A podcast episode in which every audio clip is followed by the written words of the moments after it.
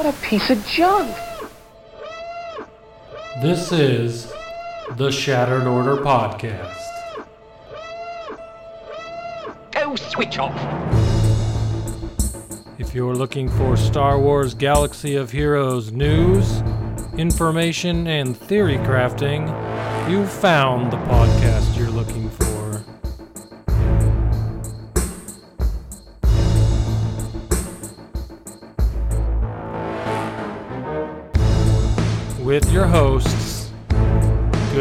Goodnight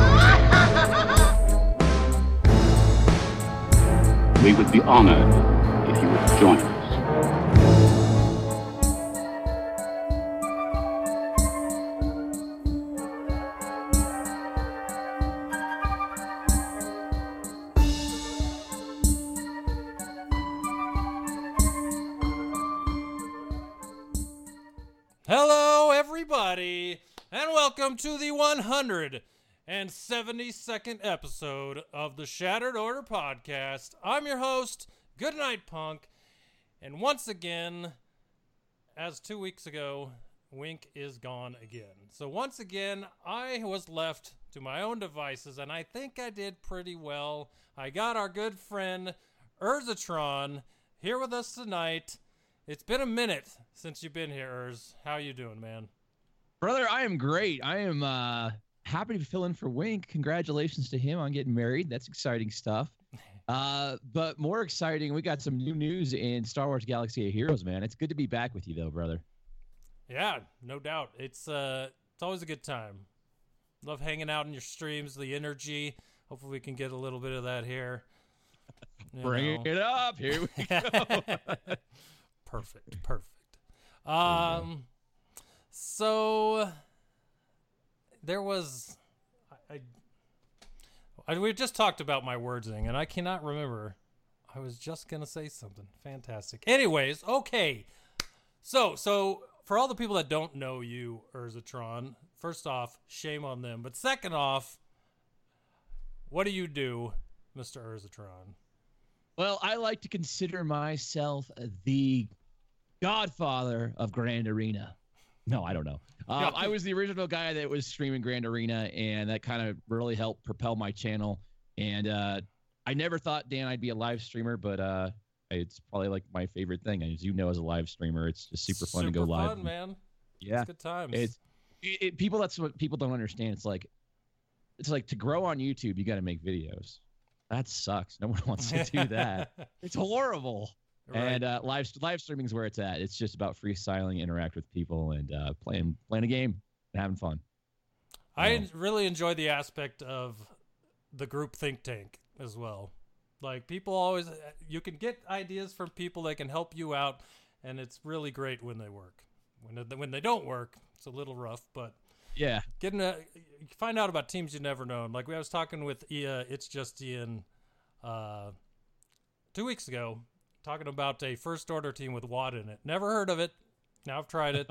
now I love it. So Oh, really? it is That's a, cool. It is a very cool team. So all that the group think tank is in full effect tonight. Um, I will get into it on the main topic, but I kind of wanted to talk about the Jedi Council and the supposed reworks that are happening, and maybe get our own ideas on what hopefully that should entail. But we'll see.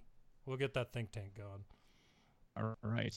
One thing I wanted to say, because I saw this on your Twitter as well as on Discord. Congratulations on 10K. That's a pretty big accomplishment. Thank you, brother. Appreciate it. You deserve it, was, uh, man. A lot of great dude, uh, videos. A lot of great nights there in the hall. Yeah, I appreciate it, man. And uh, uh, Dan, I always tell you, um, for the two years before I was doing content creation, I was listening to you and Wink, and Wink was sloshing his cup around or whatever, and you're pulling off the the vaping thing. and I was listening to you guys. It was you guys and our, our friends over at uh, Sean and John over at the Galactic World Report, and uh, like the Ritual Joe guys. You remember those guys? I do. I yes, I do remember them. I do remember that I that was the first podcast for this game that I listened to, and I remember the They must have been using a single microphone with a circular uh, input on it because everything that happened was on their on their recording. It was great. I don't know. I don't know what it was about those guys. I, I watched all their stuff. I, I was it's just fun. I don't know. yeah, for sure. That was those. They were the earliest podcast that I heard about this game, and then there was, uh, gosh, what is that dude's name that did videos? He does he does uh stuff on Star Wars Destiny now. Oh, But, um, uh, Tiny Grimes. Tiny Grimes, yes, that was the first YouTube videos I saw. That was a long time ago. Yeah, Tiny Grimes, man. He's still doing it. He's yeah. He's Hey, doing I'm stuff. still subscribed to him, so every time I get the Star Wars Destiny videos popping up in my subscriptions, but it's Yeah. pretty awesome. So, Mandalorian. Woo! I want to mention it, but I don't want to spoil it for people. So I want to say this. I think me and you are going to talk about this a little bit at the end of the show. So if anyone wants to turn it off and hasn't seen it, you won't get spoiled. But we got to talk about it a little bit, right? Oh, we're talking about it, buddy. Oh, it's so great. Everyone that has not seen it and is trying to avoid those spoilers, you're going to love it when you finally do. And I feel really bad for the people over in Europe that have Oh, not. yeah. It's what they got to wait like three months before they can even get Disney Plus. That's crazy. I mean, this is the type of thing. If I was a Star Wars fan and I lived in Europe, I would be quickly learn, learning how to break the law because, like, that's just criminal what they're doing to those people. No doubt, no Yeah. doubt. So, I guess we'll see what happens. Um, but yeah, Uh, first you had that Mandalorian, super hype, and then tomorrow Yeah. you get another episode of Mandalorian. But on top of that, Jedi Fallen Order finally releasing two Star Wars things in one week. It's absolutely nuts right now. And oh, by the way, we've got a whole new movie coming out in December. So. yeah, like it just keeps going. It's all gonna lead into this year. The end of this year is, is shaping up good for Star Wars fans. Yes, sir. So the real question is, will you be playing it, and will you be streaming it? Uh, brother, I will be getting up bright and early tomorrow. I took uh, tomorrow off and then Monday through Wednesday off next week. So I'm going whole hog. I've been warning my wife. I've told her, like, I'm going to be locked down this weekend. This is a huge thing. It's a new Star Wars game. I've literally been waiting for this day for so long. So, yeah, I'm all in, buddy. Well, I would watch it tomorrow, but I'm gonna try to do it blind, stream it blind tomorrow night. So we'll see how you that goes. Uh, hope, then we can talk about it after that because this game looks Got it, man. gotta looks it looks great. Just saying. So. Yeah. Well, once again, I do not have sounders because Wink is not here. So just pretend the uh, "What did you do in Swugga this week?" is sounders going off, and you can go from there. Actually, I can I can bring in some sounders. We got we got Cora here. Always sim in threes. dude, that's a, that's an always sim in threes. Of course, Dan. Don't you sim in threes? I sim in eights actually. And how's that going for? so no one, if so, if everyone's ever asked me why do you sim in eights, and you know, there's really no reason. Because if it was a number, I- I would think nine would be better because most things are 33% drop rate. So hopefully you're getting Right. three every nine. But when you do eight, I guess maybe eight is like if I get three, I feel better about myself. I don't know. Why not 20? agree. Who knows? Oh, I, is there okay? Let me ask you this: when you Mhm. when you crank that thing all the way over and you sim like you know two sets of energy, two like what over two hundred energy into something, twenty attempts or whatever it is, and you get nothing or you get one, Oh, that's is there any feeling worse than that, dude? No. And when you get, especially like if you're farming in the cantina, in cantina nodes, and you're going for, let's say, trying to get a character, I always do those in threes because most of the time you you'll get one out of three, and Right. so you feel fine when you're getting one out of three. Then you get your two out of three, you feel better. But uh, if you sim like twelve of those, usually it feels like maybe only one of them is 0 for 3. You do 20 of them in a row and you get three shards, then you start feeling bad. Even Yeah. though, I mean, you could do the maths and figure out how much you really should be getting at that 20, but I'd rather do three and feel better about myself. Yeah, uh, I mean, and it feels especially weird with the Kyrotech for whatever reason. Just Oof. Kyrotech, it just feels the worst. yeah. Uh, I recently finished gearing Shaak Ti to gear 12 last week.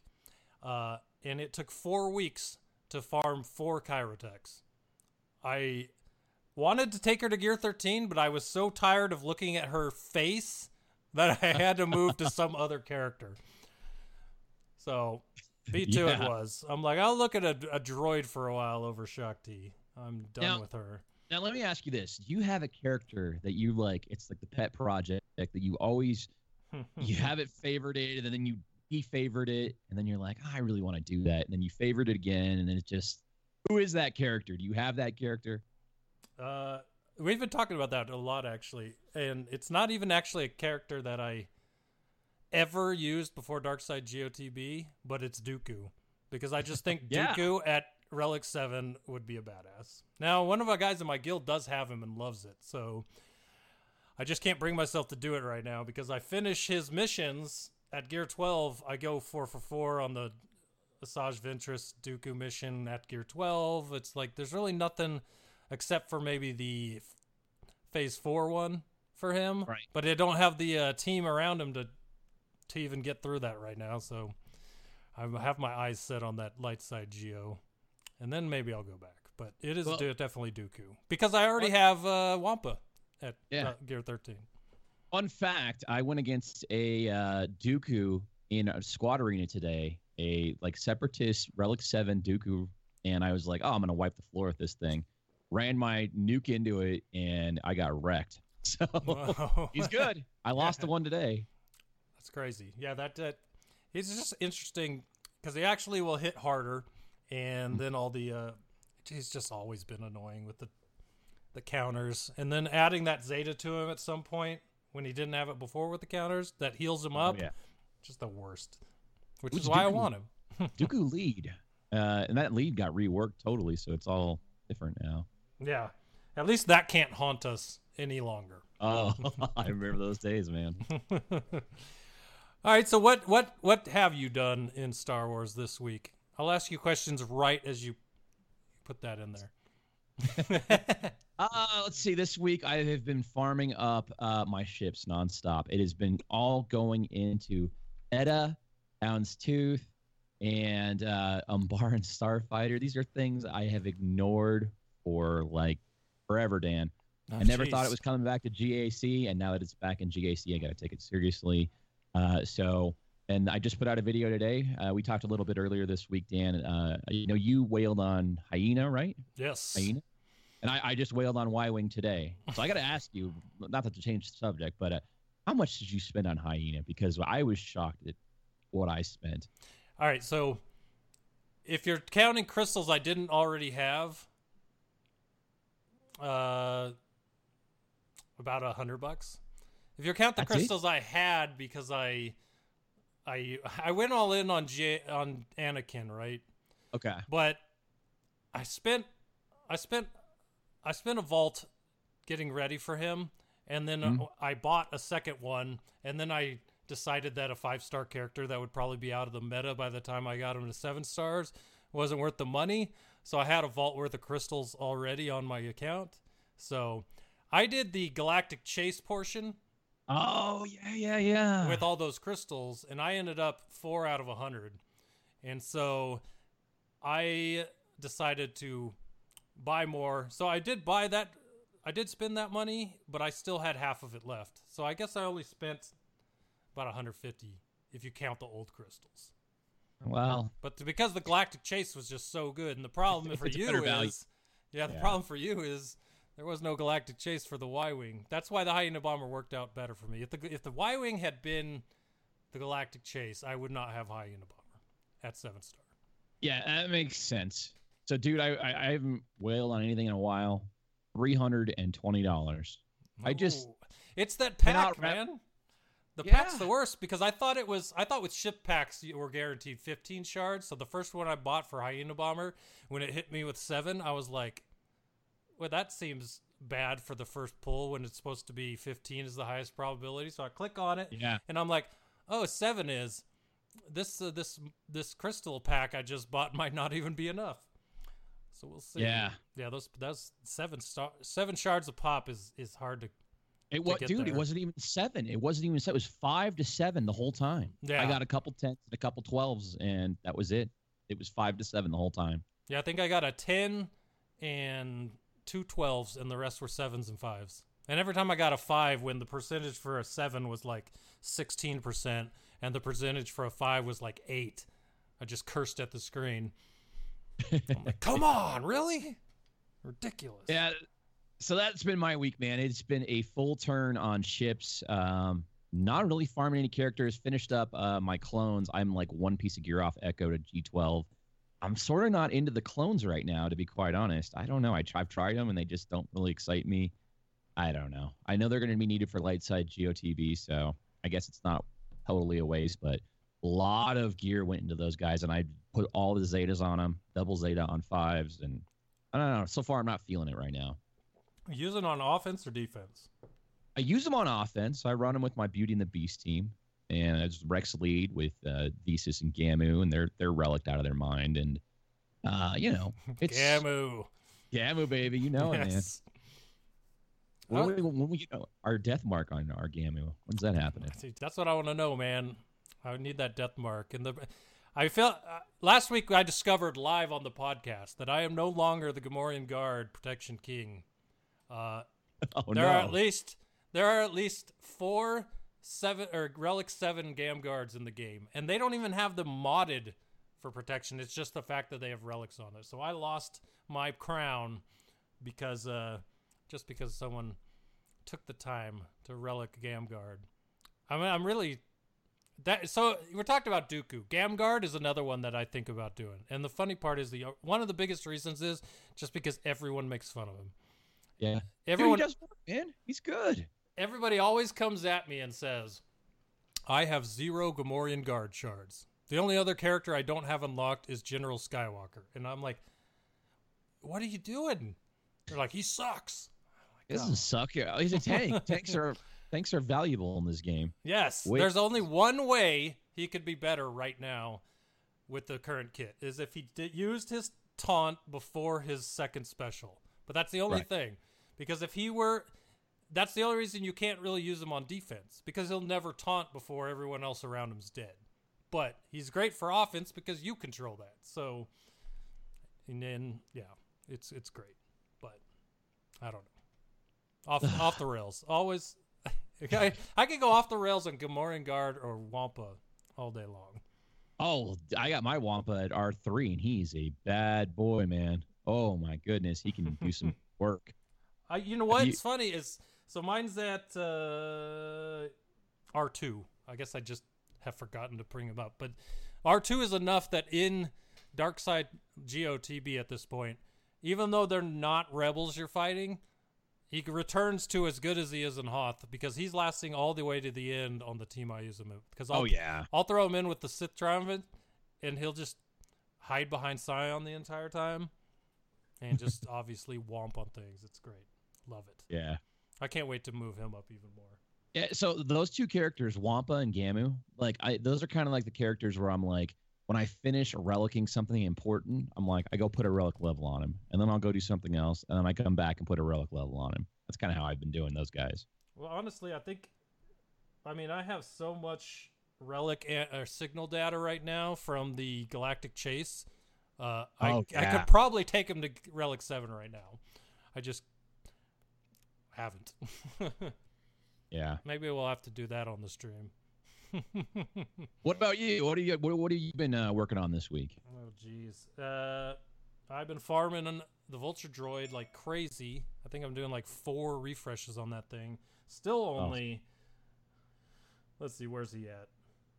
32 out of 65. So still four star, trying to get that fifth star. I just want him to be viable in an arena team by the time Malevolence gets out because four star just doesn't seem like it's going to do it. But every, all my other sh- um, separatist ships are in a good spot. So you got the Geonosians. I got them all at Gear 12. Their ships are all maxed out. You got Hyena Bomber completely maxed out now. I just need to get that Vulture droid good, and I think that's pretty much all the separatist ships. The other one I got is the IG 100. I'm still farming that too, so I've been using a bunch on that since you know droid ship. It's supposed to do well with with Malevolence. so I got that one at 18 out of 100. That one's slow going for sure, but I'm not doing any refreshes on that. So, Right. but the good part is that's a dual use because you use it with Malevolence, but also I still haven't. Obviously, I still haven't got Millennium Falcon at seven stars. So, Yeah, I gotta I gotta get back to those bounty hunter ships for sure. I'm, I just well, I forget what which the the other one. Something got put on his. Xanadu Blood is on the one with Droideka. cat Droideka, yeah. So maxed it out while getting Droideka, so that worked out well. I wish just wish they'd put something on on the IG one one thousands uh, node. I'm, uh, you know what's really weird is I'm finishing up Django and Houndstooth. I got like 85 more Django shards, and I've been farming them at the same rate. I don't know how that happened, and I, I just, for whatever reason, it just the RNG favored dropping Django there than Houndstooth. Oh jeez. Yeah, you know what? There's I had to quit farming the shuttle for the same reason, right? Kylo's shuttle. There's something on Kylo's shuttle. Sion. Uh, yeah, Darth Sion. I got Sion to seven stars, but 15 out of 100 on the shuttle, and I haven't touched it since. Yeah, But I was like, I'm not keeping going there. I got what I wanted. So, yeah, I don't know. That's what I've been. I've been working on those ships. I mean, it's like everything's kind of weird in the game right now, so it makes complete sense that I would be working on ships because that is probably the weirdest thing you could ever get me to do because I hate them. So. Same but- thing. 50 i'm at like 60000 get two tokens at this point so malevolence give it to me yeah i'm at 60.6k get two i will be able to get it to five stars when it un- when it drops so i'm all about it And I'm sure you saw it in the Y Wing challenge. Did you did you do the Y Wing challenge today? i did one of them to see if i could get to the point where you can click on the abilities but it does its Oh, own yeah. abilities too quick for you to click on anything so and you can't Oh, yeah. target the uh, capital ship so i only Yeah, done one so far but it looks amazing great animation. Yeah, it looks amazing. It does a bunch of cool stuff. I'm like, wow, yeah i'm looking forward to it it'll be fun nice. Uh you know that's about it i'm working on b2 and Saj Ventress to gear 13 trying to get ready for the slow way for general anakin skywalker to come back and then the most sad Yeah. part is farming rose that's my other thing i'm doing farming me some rose Now, what, what? Explain to me this. You really believe that there's going to be some sort of rose requirement down the road?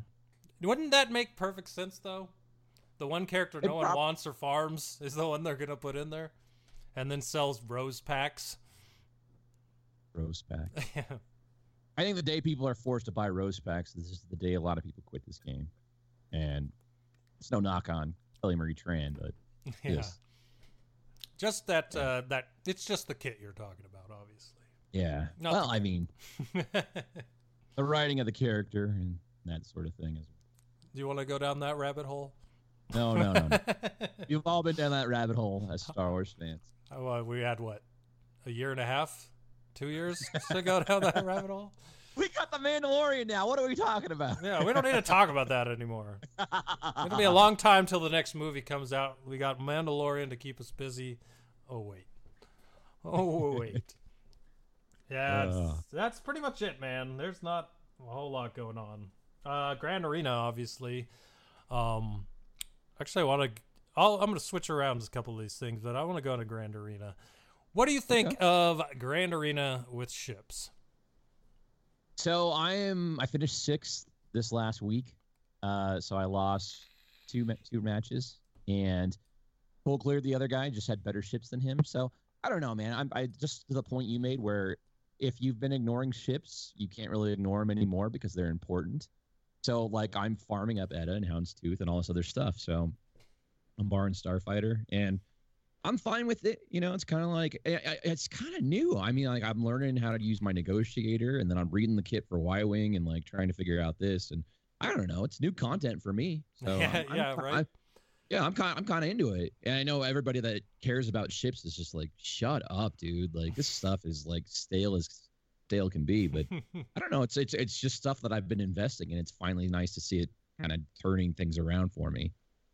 Oh yeah, no doubt. And then you start to get to the point where we're we're getting enough ships that synergies are starting to form shipwise, like uh, Galactic Republic uh, fleet.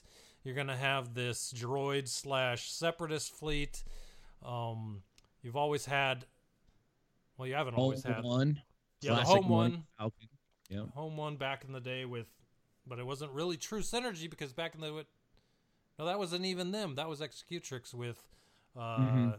Biggs and the Advanced Tie and the Tie Fighter.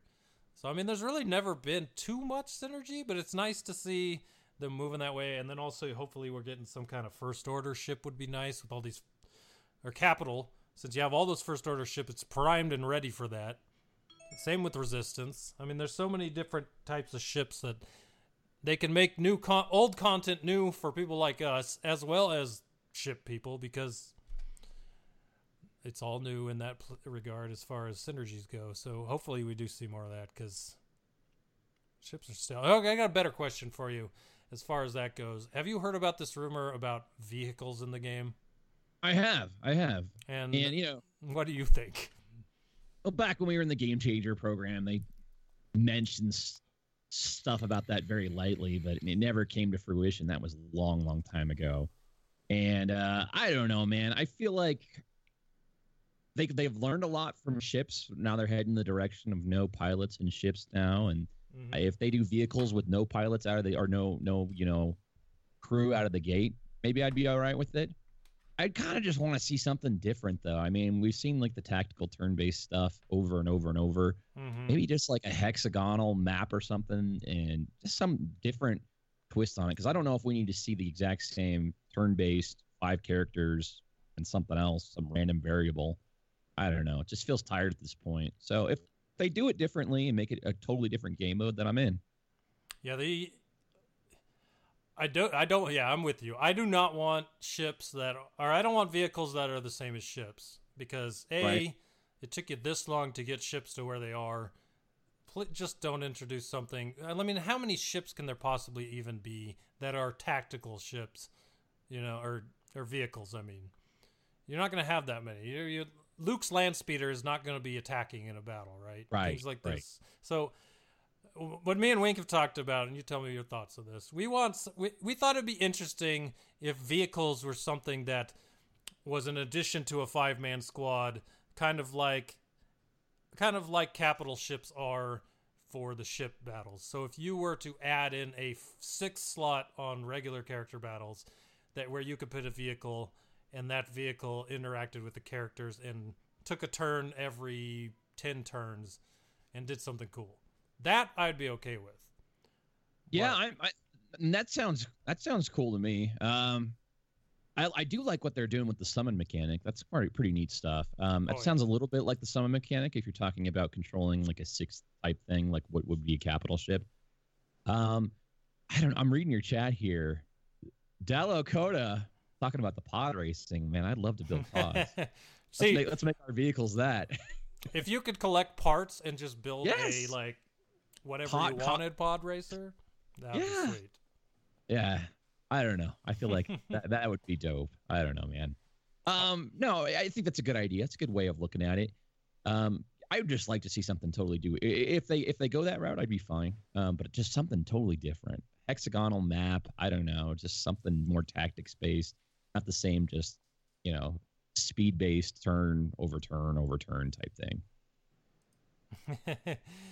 Reality skewed gamers, they can't get ships right. I don't want them ruining pod racing for me. They, I, we could probably put a blank space where pod racing is there in that sentence, and we're probably going to get that same comment for any of them. So, pick the uh, the least poisonous, and then you're good. there you go. Did it seem to you like in Grand Arena that you hit uh, the second? What is the next one? I don't even. So Aurodium is that the second one? No, it is. Uh, so carbonite. Bronzium. Uh, bron- yeah, bronzium. Did it feel like you hit Bronzium way quicker than the last Grand Arena? Yeah, so they changed the scoring mechanism. I want to say. I think uh, our our friend from Metaverse, Maurice, was saying that this scoring is different this time. Yeah, that's I. I see. I did. he was talking about this today, and I hadn't even realized it, but I realized that after two rounds of the first GAC, I hit Bronzium, and it was seemed way quicker than normal. And then after he brought this up, it uh, all made sense. But apparently, you're getting 600 more um, points per win, and that's a pretty big chunk in there. Apparently, more for defenses too. It's crazy. Really? And then you, the weirdest part is that this wasn't communicated at all. Like it was just Yeah, kind of a yeah. thing people figured out. Yeah, that makes sense. And like they, I guess they ran the numbers and they were saying what like thirty percent of people more will get into Kyber now. So it's it went from being this exclusive thing to thirty percent of the player base. Yeah, it's crazy. Uh, Yeah. The now he did mention something about titles in Kyber to make it more exclusive when you do get into it. I, don't they have that? I thought they did have that. They have the Kyber combatant. I want to say that's an exclusive title you get for hitting Kyber. Yeah, I thought there were like three or four different titles up in Kyber. Like one for getting first, one for getting top ten, one for getting top 100, and then one for just hitting Kyber. But I guess they probably want more than that at this point, which makes sense. If you're You- fighting that far, You know, uh, you know what title I saw today in ships? I've never seen this title before. It's like freighter spice something like freighter spice shipper. I don't know, something like that. what? It's like you get it for like this. It says the Sky Guy achievement. I have no idea what that even means. And I looked, and there's like no information to look up where these quests are to get these titles.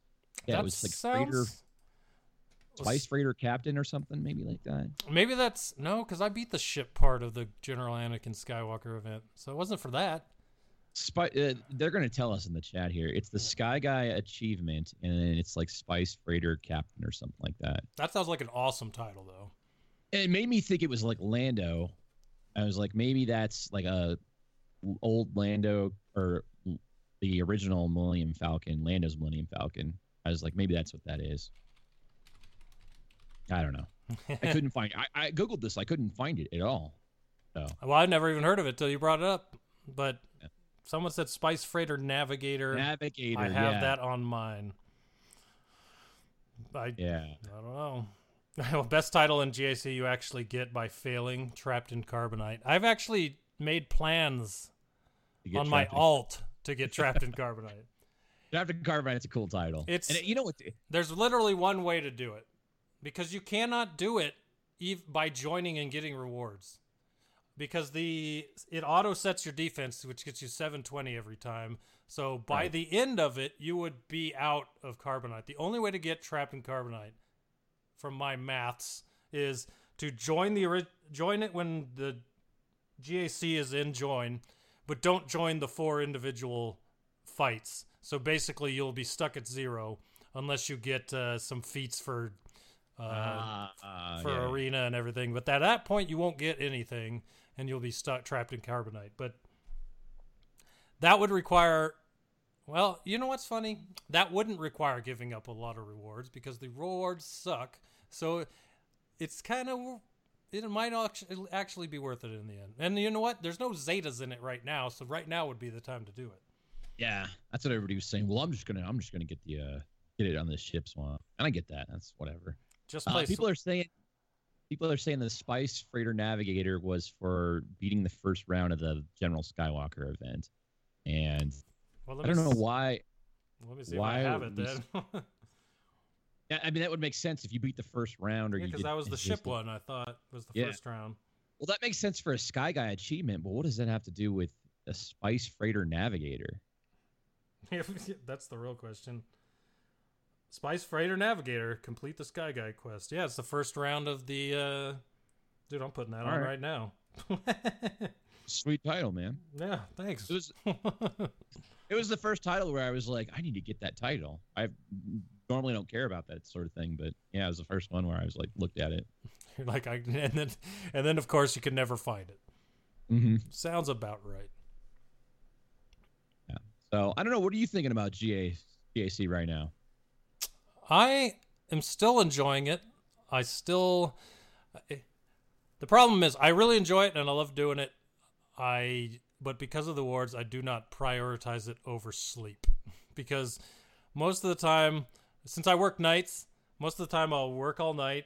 I'll get home and I can either do GAC or if I'm too tired, I'll go to sleep. Now, if the rewards were worth more than they are right now, I would spend an extra 40 minutes doing my battles and then go to sleep. But right now, if I have to choose, I'm just going to go to sleep. So I usually hit Aurodium, but that's about it. And I still miss like Yeah. three or four attack phases because of sleep at work. The weekend, if they were all lined up to my weekends all the time, it'd be perfect because I always have time to play on my weekend being Wednesday to Saturday. But all the times when I work, it's hard to prioritize it when you're not getting as much out of it as you can. You know what I mean? Yeah, I, I think I kind of feel like it, it, Grand Arena goes on a week too long. If they had it three weeks on, two weeks off, I think it would be like the perfect cadence. This is enough to keep people kind of engaged. Uh, Mhm. Four weeks, weeks feels like a marathon to do it every time. Yeah, and if the rewards you get after the four work weeks was the rewards after two weeks, they wouldn't seem as terrible. Right. Because basically, in my opinion, what you get after four weeks should be doubled. So it'd make more sense for that to be after two weeks. Yeah. But doubled at the least. I don't Yeah, know. I mean, there's a case to be made about how good the rewards used to be. Remember when we were getting Car- Carbanti and like stun guns and stuff? Stun Like, gun, stun cuffs. You get you get a full one if you got first. I was really trying hard for first back when the the gear was in there, because especially for stun guns, those things are the worst. Yeah, I mean with Yeah. all the gear, you know, Kyrotechs, finishers, all that stuff still in the game. The one I always get hung up on are stun cuffs and stun guns still. So having those Yeah. in there and you could get a full one, that definitely made it worth fighting for first. And even if you didn't get first, you got second, you still got it was like 40, 45, so you're a half I a just- day of I away. I don't know. I don't understand, Dan, why they they they constantly just it's just like any little win, anything that's like helping just like it just I get why people are angry because it just feels like they just take and take and take little things away each and every time and it's just like I can't it's hard to even remember that we got like a fully crafted stun gun out of this stuff. I just Do you remember this? Do you remember when heroics sit before they changed their rewards, and every Oh, time you beat it, everyone in the guild got at least one fully crafted piece? Yep. We were pounding the Sith raid out as fast as we could, knowing that change was coming because they took away that chance for to get a fully crafted one every time. And then it was everyone had a chance to get the fully crafted, and then they're like, you know what? Even better. Top 10. We're going to make it the top 10. And it stayed that way ever since. I, it drove me crazy when they did the QA last time and someone asked, they said, is there any chance that you'll be unlocking the chance for full craft pieces outside of the top 10 of the heroic Sith raid? And they're like, no, that's not in our plans. And I was like, Right. how, how do you tell us when you introduce Gear 13 that you're going to find ways to make the gear crunch smaller to make it easier to get to Gear 13 and use relics, and then say, eh, we're not going to update the Sith Raid rewards at all? We're just going to leave it in that top 10 thing. We're going to have guilds continue to fight each other and get mad if they are allowed to do cheese or not, or just. There's so many. I don't know, man. Yeah, and unfortunately, I was so checked out of the Sith raid, like that never became a huge talking point within my guild. But uh, I know there were guys that were on the, the the cusp of hitting that top ten, and it's just like heartbreaking when you put in all this time and you don't get it. I saw someone today that hit like 68 million in the Sith raid and got eighth, eighth place. I'm like, holy, that's Yeah. that's rough. That's a lot of work for eighth place. Now, granted, you're still in the top 10. If you drop to 11th with that score, that would be even the, the, the probably quit at Yeah. that point. Yeah. But yeah, I don't know. I think I. I think Grand Arena mode as a mode, taking rewards out of it, is amazing. It's super fun. It's one of the m- most fun things to sit down and do in the game, just to set the defenses, to decide what you want to do for defense, to uh, go in there on offense and find out what works and what doesn't. And you know, because a lot of you know, I mentioned my counters to people, and they they're just kind of like, "What?" they use different things, you know, and so seeing what peop different people do for different things depending on the gearing on their characters on their own accounts is just there's just a lot of fun and to be involved in there. So I don't know, I love it. It's great mode. Yeah, no, I love it too, man. And uh, you know, no one knows your own roster like you, right? Like uh I get Mhm. that all the time on my stream. We had a we are going up against a Django team last night. Typical counter would be resistance, or or people are like, don't use resistance. You know, use something better. Use CLS for that. I'm like, no, no, no. My man Major Tom and Amilyn Holdo, they're gonna handle this, and they did, man. It's just like you just have a feel for your own roster, and it's just like, oh, people see that and they're like, you know, Embo getting iced for forty five thousand from uh, you know resistance troopers. Awesome, man. So things like that where people just don't know. I think, in a way, relics have made that more exciting and better because it's such a more varied, you know, uh, varied uh, stat pool, stat base. Well, different characters can suddenly become viable, you know? And Yeah. that's the best part because so long these characters just sat in the mud and did nothing, or they had their time and their time's done. You know, but what I want to see, I want to see a Wiggs combo at Relic 7 and see where that goes. You know what I mean?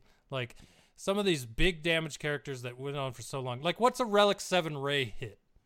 You know? Right? Use Yeah, that what does that look like? Use that three smack stick and see what kind of damage comes out of that at Relic Seven. It would be ridiculous. that's a good point. I, I bet those red boys are going to look good with the orange and blue there, little Bronco colors, and uh, with their, their their blue frame there, that the neon blue. oh Be yeah, nice. for sure. Gotta love it. Yeah, it's so weird how short that uh, yellow to red finish lasted. Of the Guy Fieri. yes, Guy Fieri's hair colored. Uh, We're so proud of this new Guy Fieri look. We're really proud of it. We're going to call it out in this uh, State of the Galaxy. and then three weeks later, womp womp. Or that's the neon was lit. It kind of like the uh kind of like the uh, we reworked the look of Anakin in his profile picture. You're to love the way he looks, Dan. 3 weeks later, we've removed we've gone back to the old General Anakin old Anakin You- Skywalker look. Do you remember? Do you remember original Basti? Basti Oh, looks. Oh. Put those looked two totally different. Re- Wasn't there? Did they ever change Sabine? Because I know when Sabine came out, people were saying the same thing. I I, think they did Sabine never got changed. I don't know if she got. Ever, Jyn was always messed up. They Jyn looked like. Giant. she, her nose is as big as mine in that picture. I'm like, how did they get this so wrong? I think Jyn may be the worst in the game still. Jyn is Uh, bad, man. It's, it's painful to look at. All right. Uh, well, for once in a long while, we put out a podcast poll. I figured with uh, the lack of communication this week, it'd be a good idea to see what you guys thought about light side territory battles coming up. Actually, we skipped something, so I'll go back to that because I just I did this whole section on our main topic about light side territory battles and talking about how it's supposed to come out this month, and then something happened about four hours ago that we have to mention. So a hmm. lot of people thought on the on the calendar along 1118 it mentioned that the light side Hoth territory battle was starting on the 18th, but it didn't put the dark side territory for Geo on the 18th. So everyone thought, okay, light side GOTB has been announced for November. There's nothing there about dark side GOTB.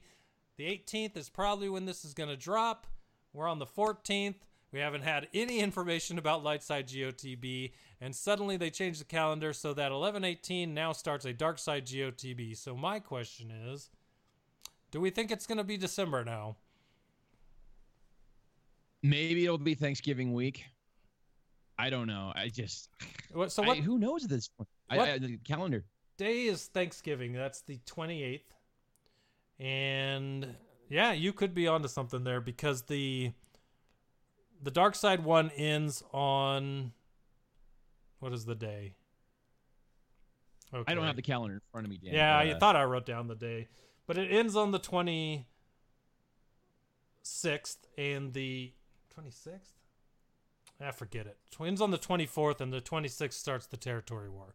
So Territory Wars are right in that time frame, but we've seen Territory War and TB at the same time, and it would put out the TB in technically still in November. So I think you're onto something there.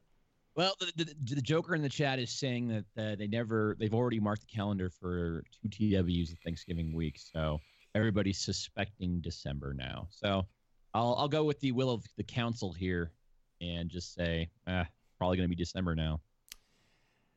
That is just, as you would say, going to become problematic Yeah. because you got a lot of. I I have to believe that they have a lot of Star Wars Episode Nine content planned for December, and then if you're gonna try to push a non Episode Nine large piece of content into that same month, good luck to them. Enjoy your enjoy your holiday season.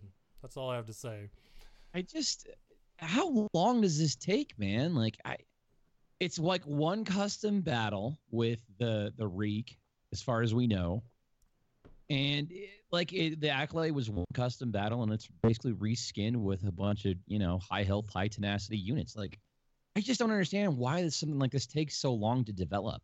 And maybe like I'm, you know, we're not developers, so I just like when did Dark Side GOTB come out? When was that? That was in midsummer, or was it even before that? May? It's been a, it's been a minute. I think it was in the summer, sometime like midsummer. Someone in chat will tell us, but it's been a while, and we all knew this was coming, but we still haven't got it. That's the crazy part.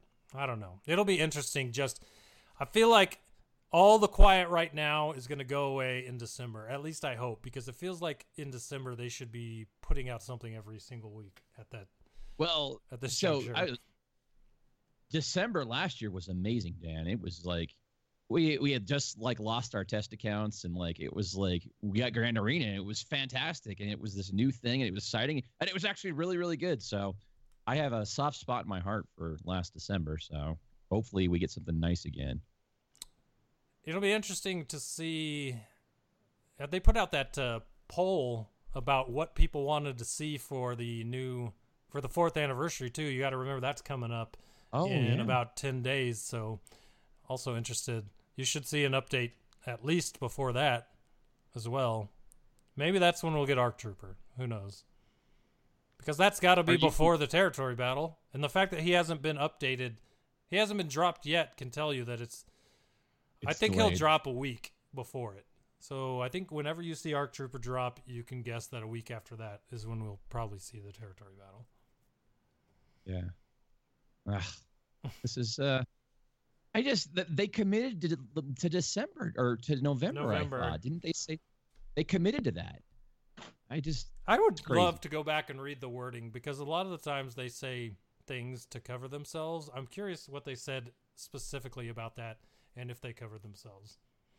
I don't know, man. I remember specifically it saying November like matter of fact type of statement. But Yeah, I could believe that for sure. Well, I guess we'll see. All right, so on to the poll. Missing everybody loves a good poll sounder here. And here it is. Let me get this game off your screen. All right, so 103 responses. Thank you to everyone that filled out the poll. Uh, been off the poll for like two months now and still was able to get 103 of you guys to come out and give out your information. So we appreciate that. But it was about the light side territory battle. So I'm going to read the question. I'm going to ask you your answer to the question. Then we'll, t- we'll go with what the community said. So, first question is Which speculated team do you have the most well geared and ready for light side territory battle on Geonosis? Padme and Friends, Shaak Ti and the Crew Cuts, or Jedi Council? uh, it's gonna be Padme and friends. That, that team is legit fun. Uh, that team is resilient as all heck too. So yeah, it's gonna be Padme and those guys. Uh, they're a fantastic team. What about you, Dan? I I cannot decide. Uh, so I have Padme Gear 12 with both Zetas. Uh, JKA. I might just have to click on Shaak Ti and the crew cuts and Padme because I got JKA at Relic 4. you know what? I'll go with Shaak Ti just for the highest because I have all my all my clones are at Relic Four, and Shaak Ti is at Gear Twelve with both Zetas, and I don't know who I'm going to put in the fourth. We'll see. Yeah. But yeah, that's where I'm. That's where I'm right now. But both those teams are pretty good. It's that Jedi Council or the Clone Wars Jedi that are just absolutely rough. Yeah, I don't. I, these these guys that have the Jedi Council, they're impressive folk. Uh, you know, that's one one of those characters, Aayla. She's always been on my list to, to finish, and I just have never done it. It's uh if I were to look, I know that my Kit Fisto's terrible. I know that uh Amagun D is terrible. Plo Koon is terrible. Aayla is terrible. I think all of them are have to be under Gear Five. So pretty Oh, much wow. anyone Jedi Council right now for me is uh, Hot Garbo and no, not good at all. Eeth Koth, surprisingly, Gear Eleven. So Wow, that. he's well, he's one of the easiest gears in the game. I thought. There's he is one of the easiest, and I used him to get Jedi Master Yoda when Way Yoda first came out. So Yeah. yeah, that worked out because getting him early in the game from Galactic War tokens was just super easy for Yeah. Grandmaster Yoda. So he has always been there, but he's also always been terrible. So Yeah. eighty percent of people Padme and friends, and then another fourteen percent of people went with Shaak Ti and the crew cuts. And only six people out of 103 said their Jedi Council is their most well geared uh, faction, and I want to meet these people. So if you if this was you, out yourself because I really want to see a screenshot of your roster because, as I said, re- Gear Five and lower that'll make me real jealous, especially if they get reworked and they're really good. So the next question: Did you save? I know. I think I know the question answer for this for you. Did you Yep. save for Malevolence or did you go with the Negotiator? all in with the negotiator. I uh, it was t- it's like once you make commit to that, and you've been dumping money into it or currency into it, it's like you can't turn. Oh yeah, it's negotiator for me, and I know it's the opposite for you, right? It is absolutely. I am all in on the Malevolence, and it it came down to the decision that my Anakin or my what is that dude's name? Why am I forgetting names now?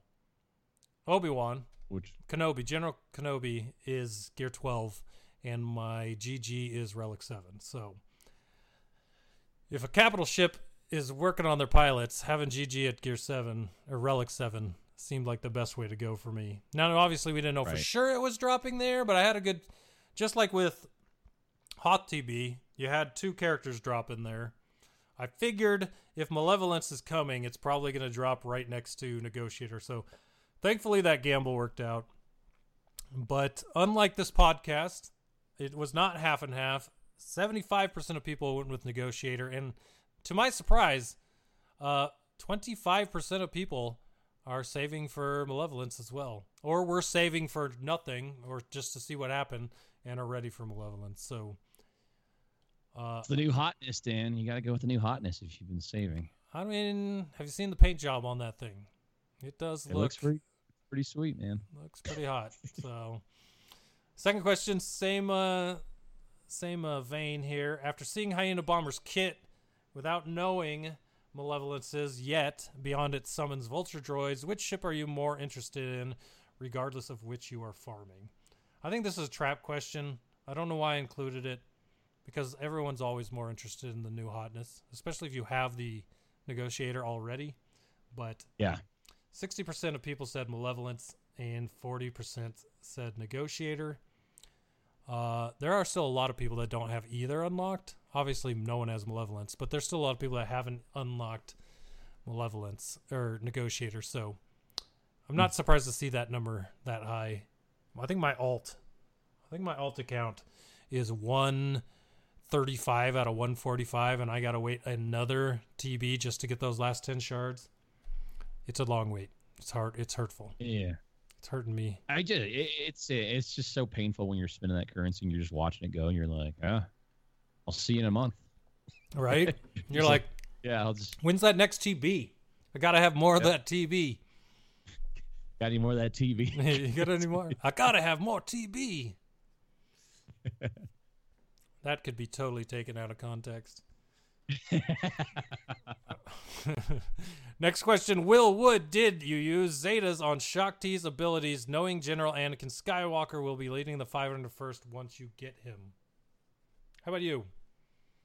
I asked my community before locking on this GA, should I GAC, should I Zeta my my clones and my Shaak Ti? I was strongly considering Shaak Ti.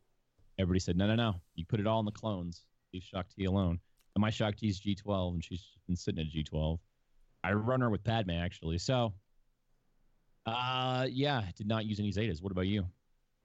I did actually right before this last GAC. I used Yep. two ter- I used both of them because I already had all the uh I already had all the clone zetas. Like I had I had fives as turn meter zeta forever from back from heroic AAT, so I only needed to spend 3 on the clones and I did that probably 2 months ago. So I had already built up more. I spent 2 on Shaak Ti. I still have 2 left that I can use on Arc Trooper whenever he drops and I'll tell you what, it did work out well for me because the second round and the third round, I had two and three defends with the clones. So I'm okay with it. Okay with that. Now, you, does Arc Trooper have two Zetas? Is that correct? Uh, I don't know if he has two, but I'm guessing he'll probably. Oh, you know what? It's easy to find out. Let's uh take a look because I think I know for sure he has one, but it feels like he had two. I got the forums up. I am bringing up the Arc Yeah. Kit. Man, you're fast. Holy crap. This is like way faster when I try and do this stuff. All right, here we go. So he has a Zeta on his Arc Arsenal unique. Arc Trooper has Okay, so 35% one. counter. Arc Trooper always has command and summons a blaster turret to the ally slot at the start of the encounter and when he is revived. The blaster turret will assist when Arc Trooper attacks out of turn. I think if I had to guess, I guess I'm guessing having command on Arc Trooper all the time would be the Zeta. But Yeah. I don't know. And if that is true, then that is definitely a Zeta you want to have. But Yeah. Looks pretty sweet. I don't know. I like these basic kits. That's just me. he he, he kind of reminds me of uh, Sith Assassin, uh, Fox, Range Trooper, one of those kits. Even though he does the summon thing, which is new, his kit is very simple to understand, and he looks like a lot of fun. So we Yeah. shall see. Yep. So once again, me and you on, on the opposite sides of that fence. Mhm. You got the majority there of the community out there, though. 63% of people are on your side. They're not going to give or didn't give uh, Zetas to Shaak Ti, and another 37% did give them. Uh, one thing we'll talk about in the main topic, which we're about to get to, is that I have a feeling that Shaak Ti's going to get a tune up. Not a rework, but a tune up. Because once you get GAS, she kind of becomes out of the loop with the 501st clones. And the next best thing I think for her is going to be uh, Jedi Council or Galactic uh, Republic Jedi. So I wouldn't be surprised if we saw a rework on her, and maybe those Zetas won't be wasted after all. Because a lot of people have been calling this the new uh, Grandmaster Yoda leadership Yep. Zeta Leadership. because you're like, hey, I used this for three weeks, and then we found out about GAS. So I don't know. Yeah. We Asla came out and just made that thing obsolete. I Yeah. remember that. I remember all the complaints. They're like, we're gonna get refunded, right? I'm like, uh, they didn't change Yoda, so I don't think so. Yeah, Kind of lame. I, I still think that's lame. it is I kind of rough. It is rough for sure. Yeah. And that was back when Zetas were super rare, and it's a bit easier now. But Yeah. Still a little rough. Next question: Do you expect Jedi Council members to be reworked before or after, before slash after Lightside GOTB drops? Yes or no? Well, considering they can't even release Lightside TV, I don't know how. I don't even know how real a rework is in this cards. I mean, that's what I'd like it. I'd like it. Whether or not I think it's going to happen are two different things, though. And what do you think? I think, and I I said this a few times now, as a much like Darkside GOTB, I expect them to get reworked, but I don't expect it to happen before we get the territory battle. I think it'll be a lot like Geonosians, where you had uh, the Geonosians were reworked like a month after the TB came out. I think that's what we're looking at is a delayed release on reworks after the TB actually comes out. But I do believe it'll happen. I just don't know when. And if I had to guess, I think it would be happen after. But I mean, uh, when you have characters that get reworked, that's such a good feeling, man. It's just, I don't know. It's Well, I, it's great on two fronts. Well, I mean, I guess they don't make any money off spending Zetas, but eh, because you can't buy them, but you got people investing resources, and then on top of that, the community feels good because they already have these characters, right? right. So reworks have always been good, and I guess what makes them really work for CG is that you can release new characters to make those reworks even better. Like you had, like you're gonna have Arc Trooper that'll make Mhm. GAS and the 501st better, or and then they make they can make their money that way. But everyone's still happy because even without that character, until you can get them, if you don't pay for them and you farm them later down the line, most of the time they're good enough reworks that they stand on their own, and you you have the time to work on them, make them good, and use them while you're waiting to get that new, fresh character that you know some other people got. So, Yep. I love reworks. They're so fun. Geonosians, that's like the biggest Yeah. one. GBA, man, that guy does some work. Yeah, and that's just like what we're talking about, right? They Yep. rework the Geonosians and drop a new character, and that character's great. So, Range Trooper as well. yeah, Range, gosh, love Range Trooper. I wish I had him. He's one of those guys that I'm just like, wish I had. I spent the time to farm him, and I have him seven star. I still don't have him geared. My Imperial troopers are lacking, like huge. You just never can find time to put put anything into those guys. You know what I mean? And then I always look forward ahead, and I'm like, well, what could these guys possibly be needed for in the future? And I just don't see a path where beyond them being good counters to things, that investment will be even better. But I don't know. So I get it. I want to get them up because it's a really fun team. But man, I don't think you're if you're if you're doing well right now without them, I think you'll be all right until you do get them. And then when you do, you'll have a grand old time, grand arena old time. it works. Who do you think, if reworked, would be the most key members of the Jedi Council team? The answers were Mace Windu, Qui-Gon Jinn, Barriss Offee, Luminara Unduli, Kit Fisto, Ima-Gun Di, Plo Koon, and Aayla Secura. I think the obvious one is Mace. Hey, it's got to be Mace. Right? Hey, he's just he's the the guy. That's you know the most tenure guy there. That's sucks the most. So Yeah. has been reworked the most of anyone in the game as well. oh yeah, I think he's had two reworks, full reworks, and just really still been terrible. like literally the only reason anyone has him geared up at this point is because he has a capital ship. I'd really like to see Aayla get a nice shine here, but I don't think it's gonna gonna happen. So when I Right. get when we get into the uh the main topic, I'll tell you why I don't even I I don't think that she will, which is sad Okay. because she's a great character, but 99 99 out of 103 people agreed with you and me. I also think Mace is the probably the most important one that needs to re- be reworked, especially if you're looking at Geo Geonosis, right? And mm-hmm. they had a battle on Geonosis. Mace kind of maybe did something in that battle that everybody remembers with a lightsaber mm. to Boba's dad. Ringing any bells here? Yeah, yeah. So yeah, Mace. Some- did some slicing, slicing dice. slicing—very uh cruel things. yeah. See that tear falling down Boba's face in my dreams. Poor guy. I feel for you.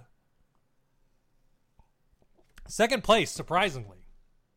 Plo Koon. 50% of people say they think Plo Koon is also going to be a key member of that uh, that rework if it happens.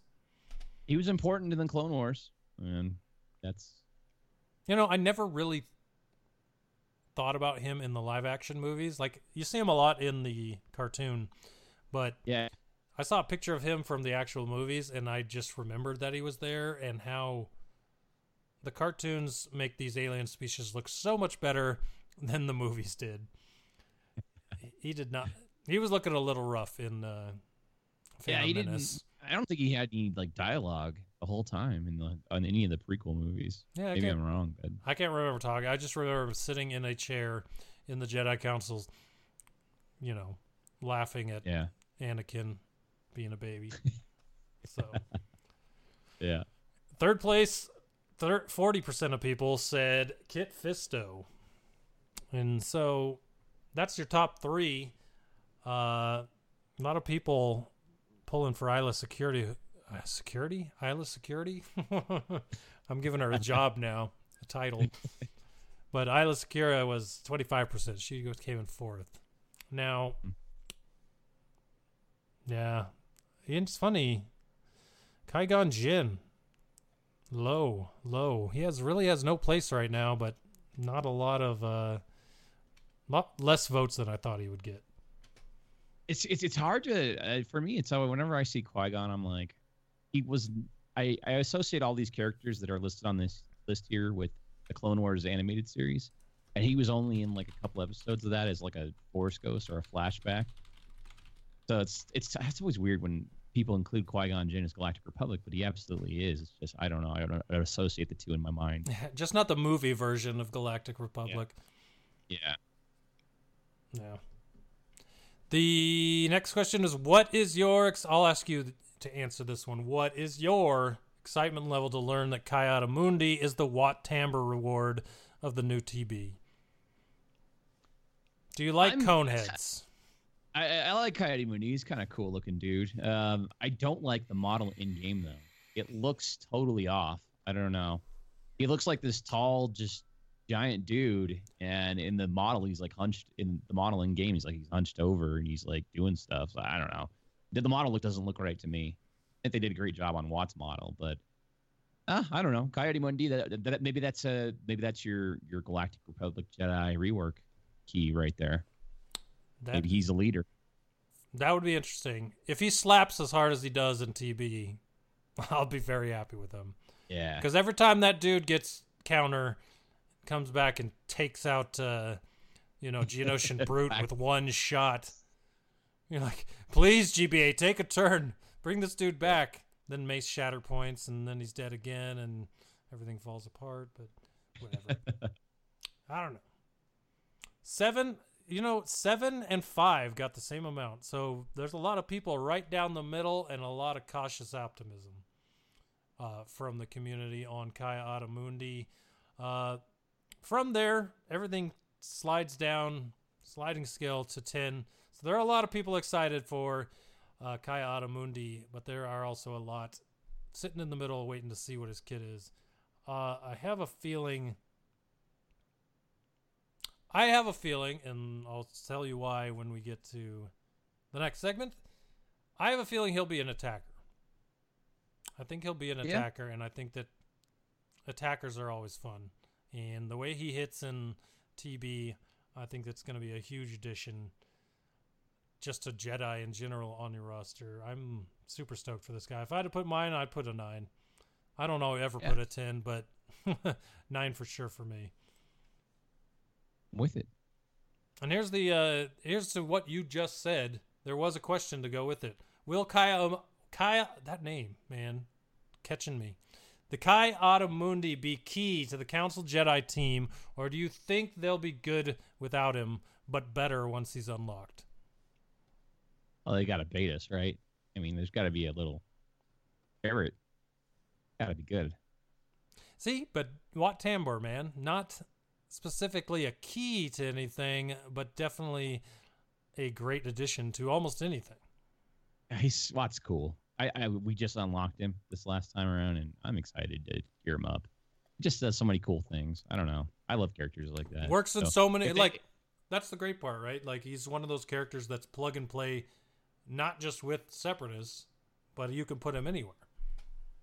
I, I just love this. Like, it, I and I liked Hoda's kit back in the day. I mean, you know, I'm a Wampa guy, but Hoda was able to do some cool stuff with the Masters training, just buffing up damage of just anybody. Mhm. that's, that's, that's, that stuff's so fun, man. Yeah, I'm loving it. I, I I'm really excited to see what this dude's kit is. It'll be, will definitely be interesting. Mm-hmm. Best beast. All right. This seems like a question right up your alley. Acklay, the Reek, or the Nexu? Which one's the Uh, best? Acklay, Acklay for me, he's he's he's the iconic one out of the three. That's just my choice. I don't know. Uh, is there is there? Oh, we can't talk spoilers. I'll shut up. we will at the end. Yes, Which one was the Reek? Uh, he is the. Oh, I the typed. Rhino. I don't know if you have the po- I don't know if you have the podcast up. I typed in Reek just to uh, get a picture of it. That's Not- not, the Reek we're looking for. Not the Reek we're looking. He is a he is a pretty terrible beast though. yeah. Reek. Okay, there you go. I don't know, man. I think the Nexus is pretty awesome. The little cat guy. Cat guy. And I'm not a cat guy, but the cat guy is pretty cool. So, but if we were gonna go wide frame here, best beast is obviously Wampa. So Wampa. Yeah, yeah. What are, what are we talking about? I don't even know why. If I, but here's the thing, right? Shattered Order podcast uh, poll. If I'd put Wampa in there, you know what would happen. Well, if it was if, if it was a if it was a hall poll and you put best beast, you'd have to be the beauty and the beast of Gamu. yes, it's Gamu in there, but he's a Yeah. person. No, he's a beast. He's the all beast. All right. Um, let's see here. I'm gonna have to pull this out. That's a terrible thing to say on a podcast. I'm gonna have to pull this tab of my Chrome browser out. There, that's better. Um, yeah. So Jedi Jedi Council reworks. So I want to talk about what I expect to happen. Uh, you might not have thought about this. This is what you're getting when you came to the podcast today, but with no communication really at all this week. I wanted to talk some theory crafting, some uh, guesswork, I guess. Uh, as you said earlier, some group think group think tank. We'll do some group Yep. think tank here.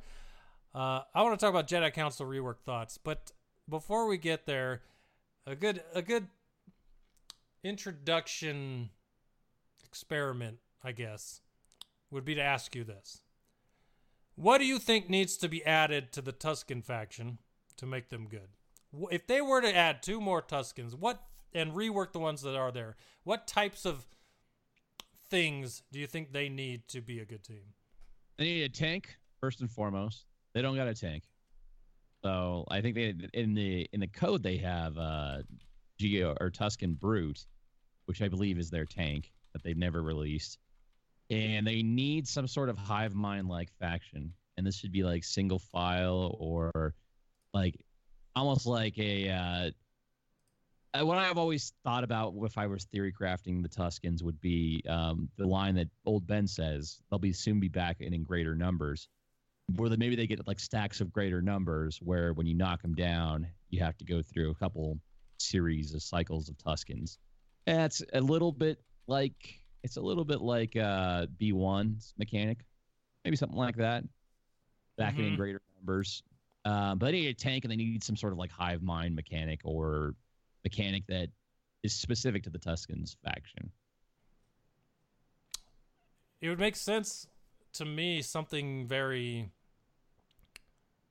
kind of like they did like you were saying hive mind um night sisters got that debuff the health debuff it makes sense Mhm. for them to get something like that that sets them apart and puts interest on them because obviously no one's had any interest in them well let me take that back. Almost.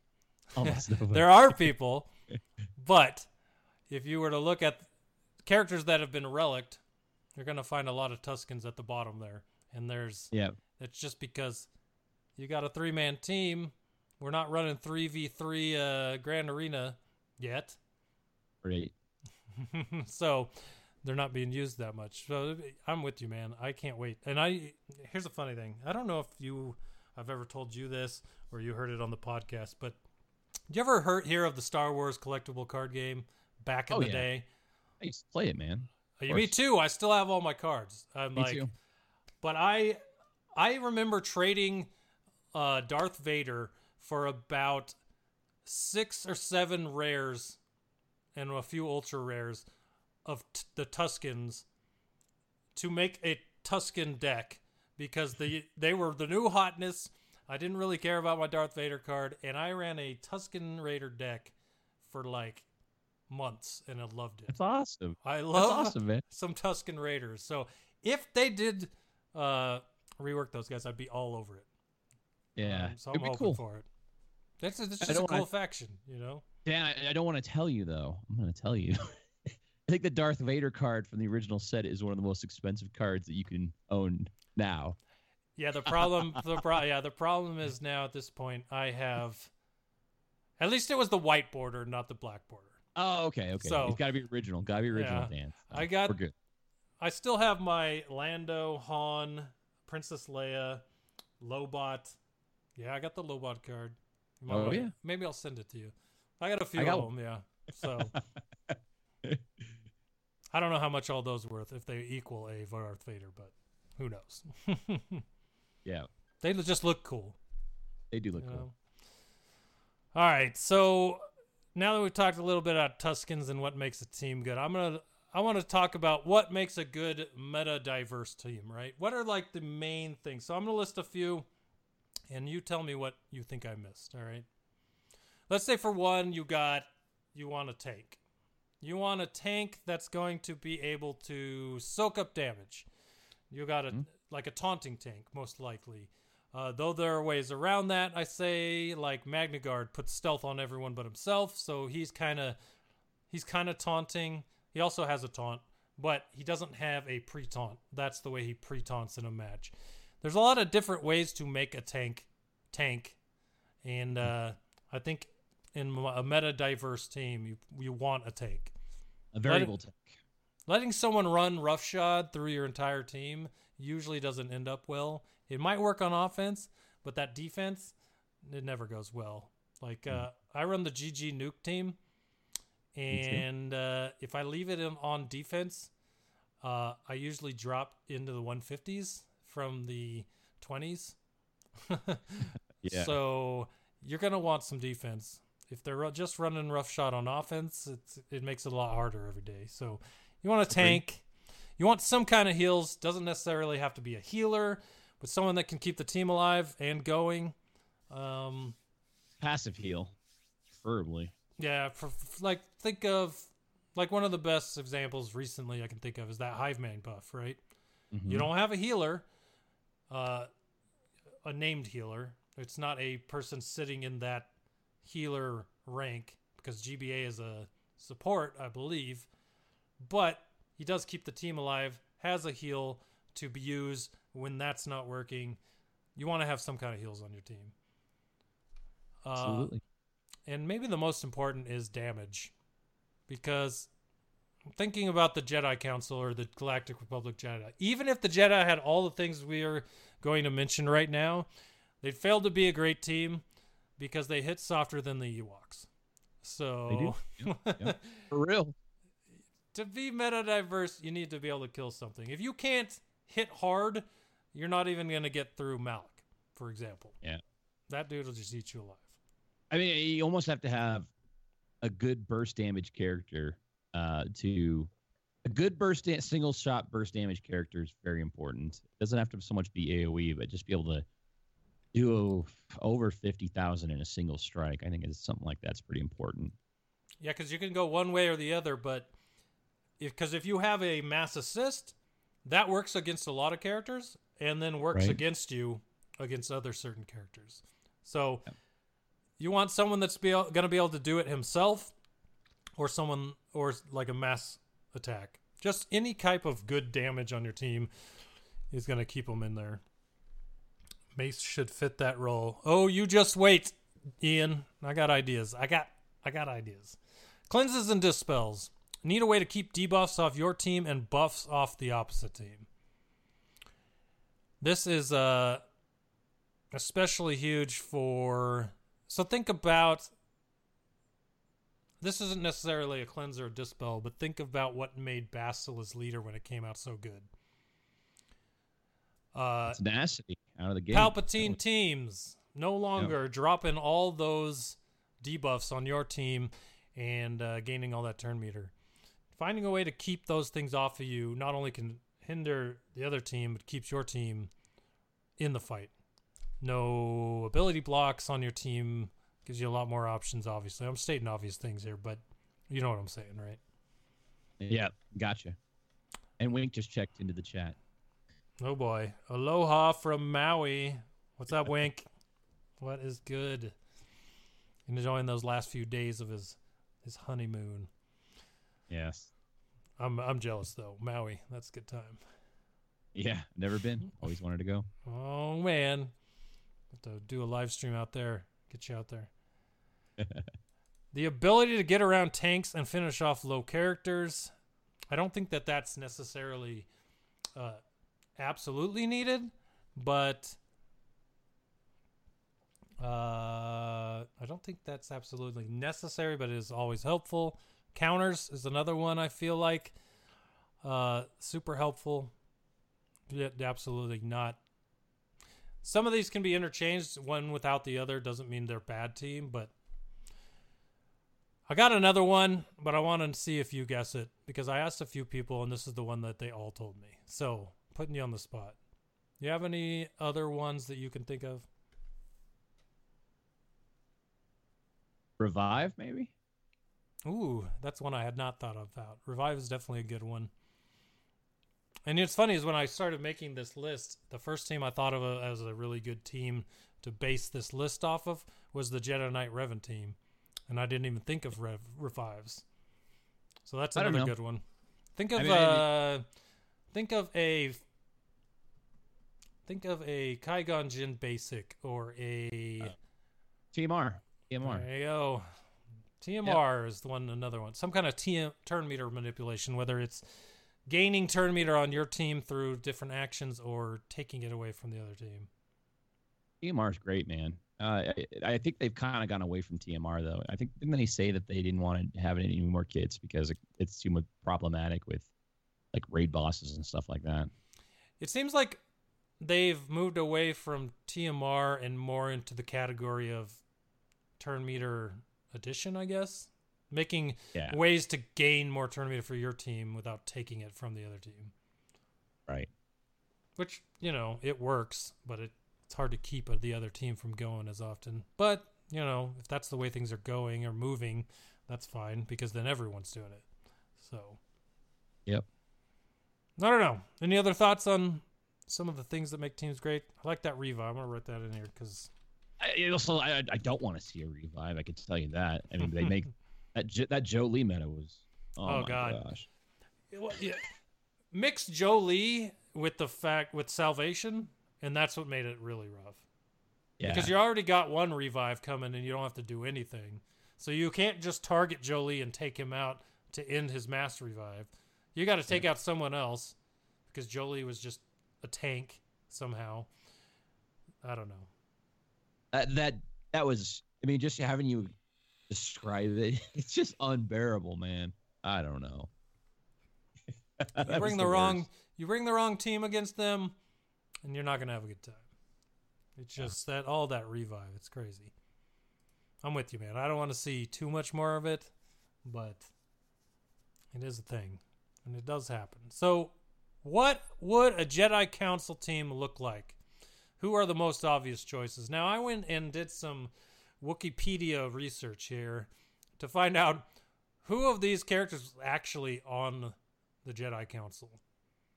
Now, they've got Qui-Gon Jinn, Aayla Secura, Barriss Offee, Luminara Unduli, and Ima D. All were not on the Jedi Council.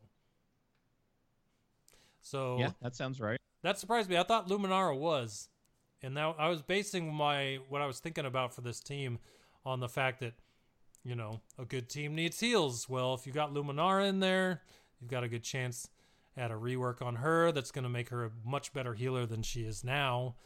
But unless it's a Galactic Republic Jedi rework and not a Council rework, odds are she's not going to be the she's not the one you're looking for.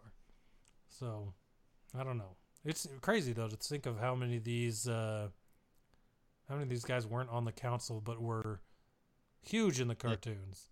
Yeah. Well, not Yeah, I not. I'm a gun D. He's I'm a gun die is I'm gonna die. Yeah, he didn't last that long. I remember, I dude, I remember when this game first came out. I had to go find the episode where he was in. I was like, so excited. I'm like, this guy's a Nikto. He's so cool. And then he was, he was no longer. and then he was a cool ghost. So here's a Uh, or go yeah. ahead. No, I'm just thinking. Yeah, it's tough to separate the two. That Qui Gon was on the council. Yeah, he was. I guess. No. Oh, he was not. He was not. Surprisingly. It was just. It was just. It was just Plo. Ima-Gun Di. Or Plo, Kai, Kai Mundi, Mace, and Yoda. It. Oh, I miss. you missed a couple. So here you go.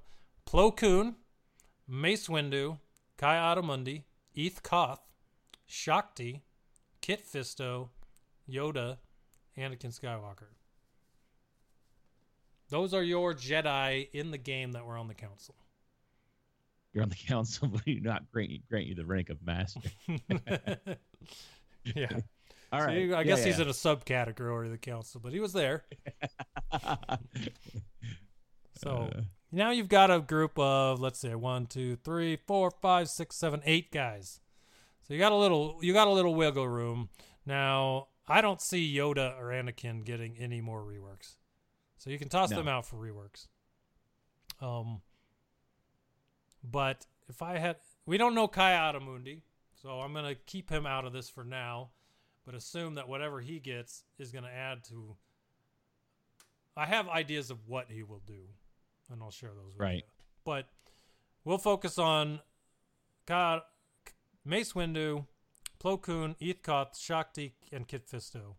And just assume that you could throw Yoda and Anakin in there for extra damage if you need it. But most most of the time, you're probably going to keep Yoda with JKR.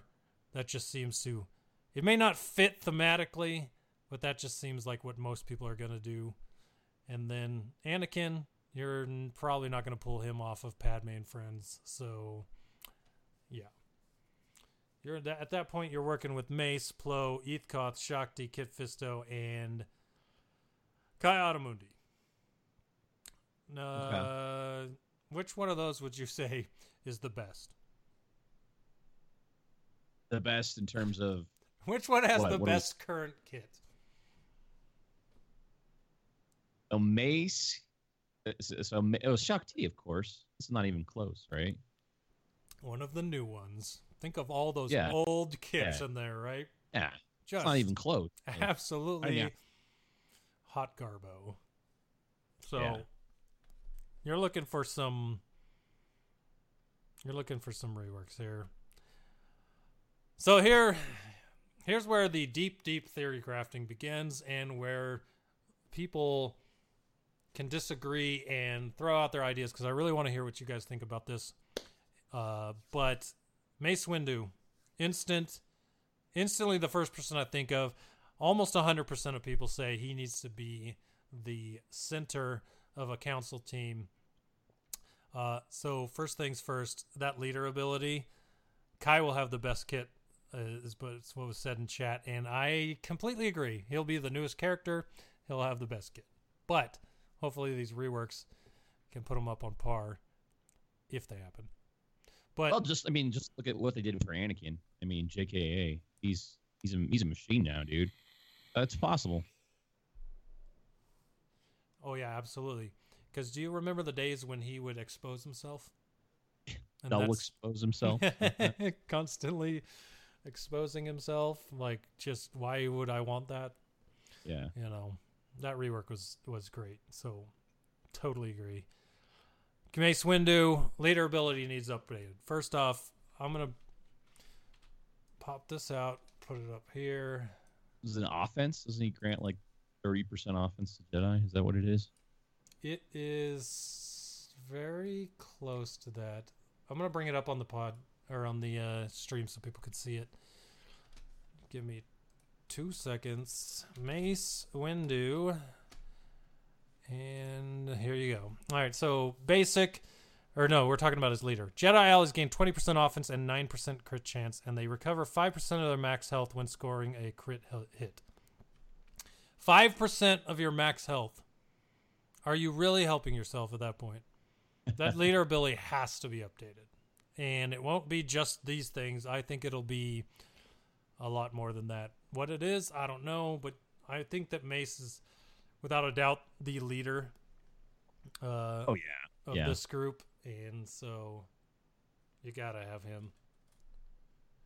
Now, assumed leader. What do you think? All right. Well, I already asked that. Basic needs to be reworked. Currently based on percent health, which when protection was introduced, made these types of abilities almost worthless. So basically, his ability says. If Mace is above 50% health, this attack deals 50% more damage. If Mace is below 50% health, he recovers health equal to 70% of the damage dealt. That's part of what makes Mace's basic completely worthless. You know what I mean? You remember back Yeah. in the day when Royal Guard was just a badass taunting tank because ah. if anyone went below 50% health, he was suddenly a massive problem. But then they introduced protection, and if you pretty much if you got down to health, you were one shotting them in most with the good characters. Yeah. So he would never. Wiggs, Wiggs showed up. Triple tap. Yes, exactly. So Yep. percentage health based attacks are so outdated that there's no way that that can't be updated. Now they got now if they were to do like once you lose your protection, something happens. Like if you were under, if you have zero protection, then you get the extra bonus. If you're over protection, then something happens. That would make sense. But basic needs updated. Special does nothing special. Deal special damage to target enemy and remove all positive status effects. Think about that. Okay, so his special is a is a dispel, a single person dispel. Shaak Ti does it on her basic without having to worry about it. So my my proposition for Mace give him Shatterpoint that he has in territory battles Yeah. right? But use it, make it as special with a large cooldown. So basically, he can't do it every time he basics. It's a special now that you add Shatterpoint on someone, and the next time if you hit them, they're gone. They can dispel it, they can get rid of it, but if they can't, you kill them. Give it like a four turn cooldown so you can continue to use it, but that would instantly make him better. Right? Yeah. because if you upped his damage a little bit, added that, then that would be perfect, I think, for him. If he could do a little bit of damage, now he's got as a what is he? He's listed as a tank, so he's not going to be doing great damage anyway. But if he had a way to basically annihilate, I think that would be leagues better for his kit. Yeah, I feel like he's missing like another unique. I feel like they would have to give him a, just a flat out like he's too iconic. I mean, this this kit feels so I don't know. Like almost he needs another a whole another ability here. Right? One special, one unique that's not great. 45% chance to expose a random enemy at the end of his turn. End of his turn. Yeah.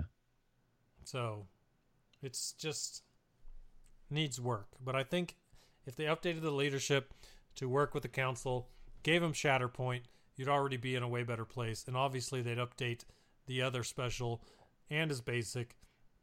And at that point now you've got a good character and a good leader to to start off this team. Now I said two chances to build a tank for this team between him and Plo.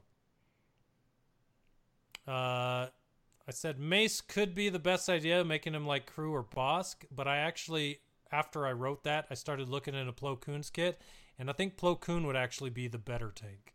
Because Plo Koon, if you didn't know, Mace and Plo Koon are both tactics tanks. Not a lot of them in the game, but they are tanks. They can be converted to taunting tanks, and I think Plo Koon could become that. You know, we talked about what makes a meta diverse team. You need a tank, right? I think Plo Mhm. Koon could be that guy because he's already listed as a tank, and a lot of his abilities do uh, tanky like things, and I'll tell you what I mean. He's got that dispel on basic conditional dispel, and uh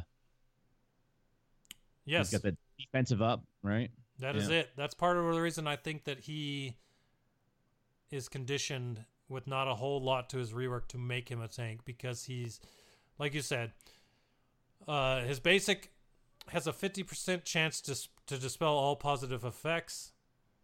Um, and if he dispels any effects, he gains defense up for three turns. Three turns. So I think that his it needs to lose the percentage to dispel all positive effects and just dispel like so many already have. Don't make it conditional. If you're gonna have everyone else do it, there's no need for him to have a conditional reason for this. Now, if you go, and that means you know if he gets to, to defense up every time he dispels something, uh, there are still ways for him to not get defensive up, defense up. Like for example, if he's on defense and you hit him, or he takes a turn and he hits someone with foresight, he's not going to get defense up. So there, it's not Yeah. like it's an automatic defense up. But if you use it correctly, you can get defensive up. Defense up, which is great on the tank. Uh, could add gaining taunt for one turn every time he dispels on his basic. So you basically give him defense up and taunt for a turn.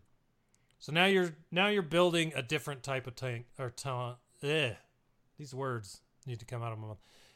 now you're building a new type of tank, right? One that will taunt every time he uses his basic if it dispels on that basic. Oh, that's kind of cool. I like that. Uh, first special seems solid. His first special is deal special damage to all enemies with a 70% chance to inflict offense down for three turns. So if you're a tank, you don't want them with more offense. Putting offense down makes sense. Uh, could use a damage buff, but does offense down to the entire opposite team. Helpful again for a tank trying to stay alive. Second special is pretty good as well, but could use a few more buffs added to it. So second special is all allies gain defense up for four turns. Clone and Jedi allies gain 50% turn meter, and all other allies gain half that amount. I think that if you added to that um, counter, it would be perfect. Because then he could counter when he's hit, which would keep up his taunt. So it wouldn't require him, unless you gave him a straight counter uh, in a unique, this is a way to get him countering to keep his taunt up, and a way for the opponent team to clear that taunt off him much easier because it's not. Uh, if you take off the counter, he's not going to be taunting as much. That makes sense. Yeah, my only hesitation here with these list, these two specials, is that I really feel like the stuff should be undispellable at this point because it's it's just there's so many cleanses in the game right now, and this stuff just gets wasted. Like I'm just reading this, and I'm like, stuff would be cleansed immediately by something. I almost feel like some of this stuff should be undispellable. Right. Which is why maybe a counter would be better and a unique for him. Yeah. Uh, he. But here's another thing about Plo Koon. He doesn't even have a unique. Oh, he has a right, later huh? ability and two specials, so he has to get a unique. I said Yeah. possibly add something. So even if you didn't give him a counter, uh, this is my way to say, okay, so you're dispelling his, you're dispelling the counter that he put up on everyone. Uh, if you gave him a unique, something like Echo, where he can assist attacking Council Jedi, that would keep his taunt up. Like give him like a fifty percent a chance to attack with any other Jedi on the team, and if he does end up getting pulled, there's a pretty good chance that he's going to taunt for a turn. Gotcha. So even if you lost that counter, there's still a way for him to keep his taunt up. I think he's a great ch- idea for a taunt. And now your guy, Eeth Koth, your guy, my guy, my Gear 11 guy. Your guy. he has a lot of anti-droid abilities, uh, which are great for light side GOTB, but who really cares about them anywhere else? I think it'd be cool to keep them, but make them better. Uh, make him better overall outside fighting droids. And uh, let's see here, Koth. you know, they, what they could do with these guys is just any of these old guys would just need a like fifty percent, more than fifty percent, like just a rebalancing of their damage, and they wouldn't have to do a whole lot if they just did that. Like even if they changed their what do they call those archetypes? Yeah. Like if you were to make Plo Koon a tank, for example, and take him off a tactics tank to a strength type tank like every other tank, now Yeah. you're instantly he's got more health and protection. He's going to be better off at being protected, or even if some of the attackers. You could change those things. That that'd be huge for them. And I'm with you, man. You gotta they gotta do something because as far as we've seen with reworks, we never really see them say we upped this person's base stats. And if they Yeah. do, they never say it. So you got to do something to change stats. Yeah. But I think I think Eeth Koth is the guy that you would want uh, to add the cleanse to. Maybe a he only has one special, so there's a chance you could add a second special to him to cleanse your team. Yep. Uh, with his anti-droid synergies and a cleanse, he'd instantly become more viable, and with more damage to his abilities, make make him a sport worth having on the team.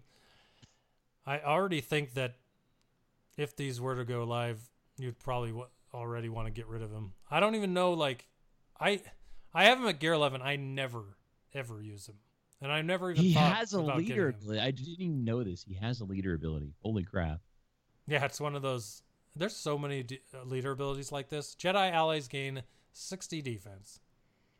There's so many leader abilities. They were just like, let's throw a leader ability on this guy, give him defense. Yeah. All right. Well, there it is. All right. All. Well, last up, Kit Fisto. I like this dude. I've always liked I like this him dude. too. I like Yeah, his he look. be good. I like the uh, the the green dreadlocks. You know, he's just a cool looking guy. I think he should become the healer, or maybe I just think I like this idea for a kit, and this would make sense. But he's the only attacker in the group, unless Ki-Adi-Mundi becomes one. He's the only attacker in the whole group, so you need him to do the damage. But how many attackers do we have in the game that are also healers, or do the healing on a team? Uh, I'm trying to think of any that are out there. someone with a lot of. Doesn't Padme team heal up when it takes? I don't know. She adds protection up, right? Yeah. But I think she's a support, is she? Yeah. she's, She's an attacker.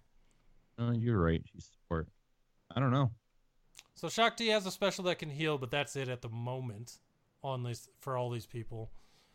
I think that uh,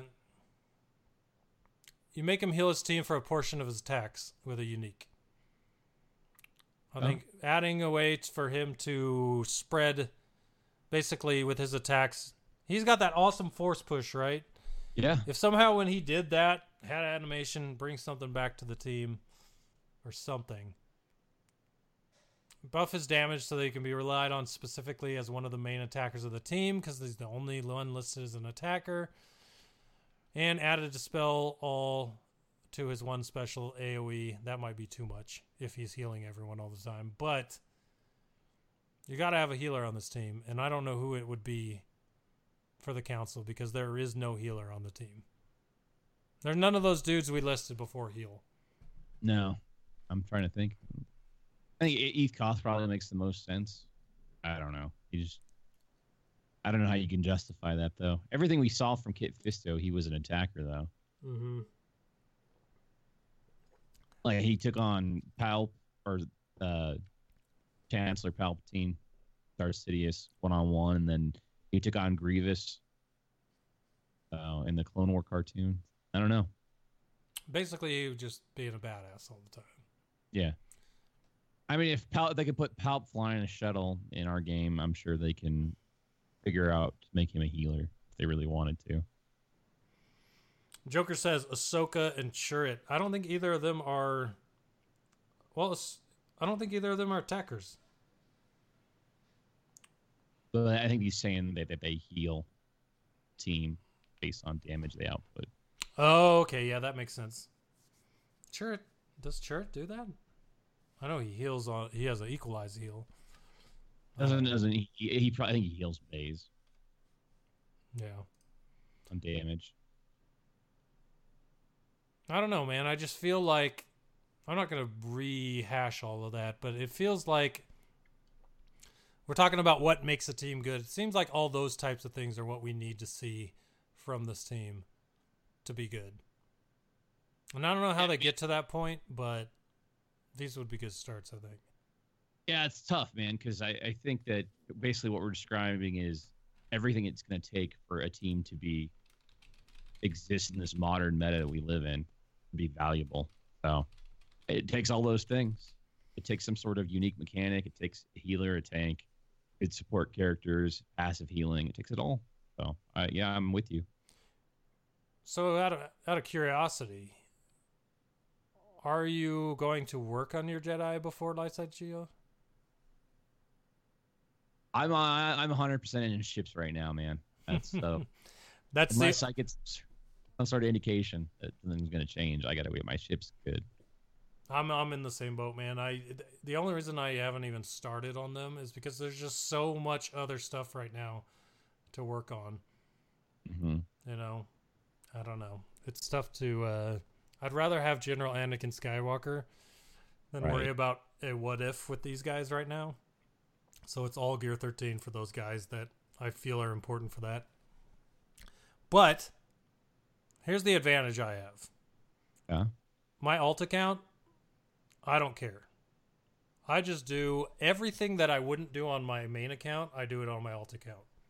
Right. And the only ones I don't have at Gear 12 yet are are Kit Fisto and Ima-Gun Di. All the rest are Gear 12. I think almost all of my named Jedi on my alt are Gear 12.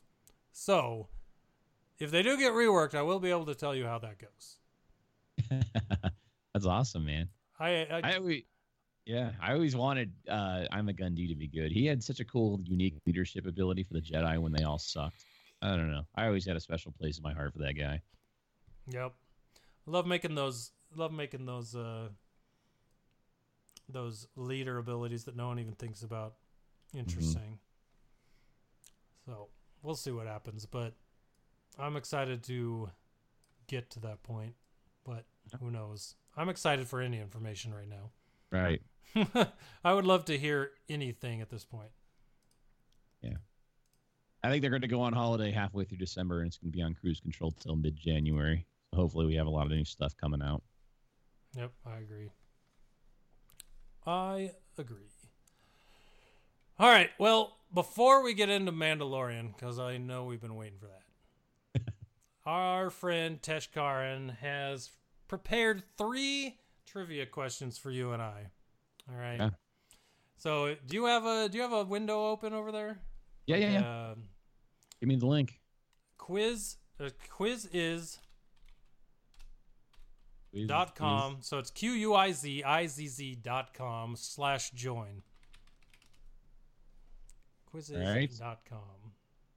There. And for everybody else out there in Chatland, same website. I'll give out the code here in two seconds. The code for this week is 410708. 410708. Why do I not have this on the stream?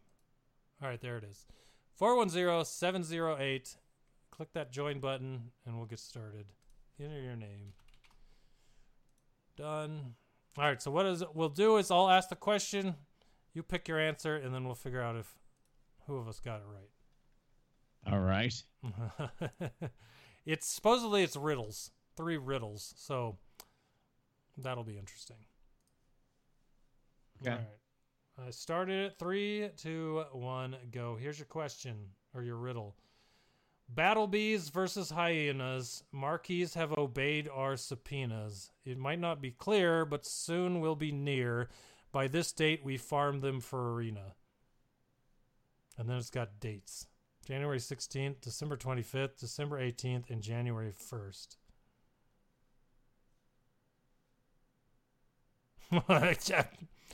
I have no idea. What are we talking about here? Read it one more time before we. All right. Battle bees versus hyenas. Marquis have obeyed our subpoenas. It might not be clear, but soon will be near. By this date, we farm them for arena.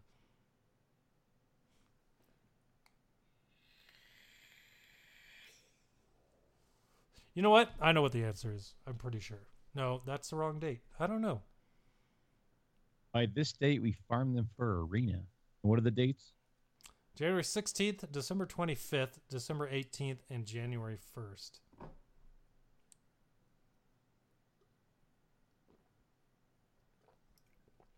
I have no idea, so I'm going to I have, I have. I have no idea. Tesh, are you in the chat? Tell us what you mean by this. I selected January 1st. It said January 16th. So what's happening on January 16th? Joker said he understood. Joker, please explain to us. All right, second question. I guessed and I got it right. Yeah, you guessed the furthest out one, January 16th? Yeah. Well, aren't you Okay. lucky? Already beating me. All right, HT and hyphen B share this feature that typically applies to creatures. We two ships alone recover this way, though it's not primarily what keeps you at bay. BTLB and HT can auto taunt. BTLB and HT can heal health. BTLB and HT gain bonus pa- protection passively.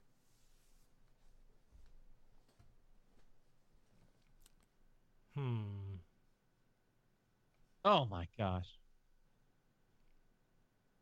I got it wrong. I got it wrong too. I didn't think hyena could heal health. Hmm. I picked uh, auto taunt. I well, I knew I was an auto taunt because I just bought the BTL. BTL doesn't auto taunt. No. Uh, What do we mean by auto taunt? That's the real question. I'm not thinking of a. Variable taunt, like uh, just automatically comes without you using an ability. Okay, it's BTL doesn't do that. Where does his taunt come from? He's got an ability, is his special. Oh, okay. What did I think he did? I thought it was when people got Valor he taunted. Maybe, but I don't think so. I don't know. Yeah, it's been a minute. It's been two weeks. I've forgotten everything. Goldfish memory. All right, third question. Quite quite different from BTLB. This trait belongs to high. Make it rhyme, Dan. Oh, he knows me too well.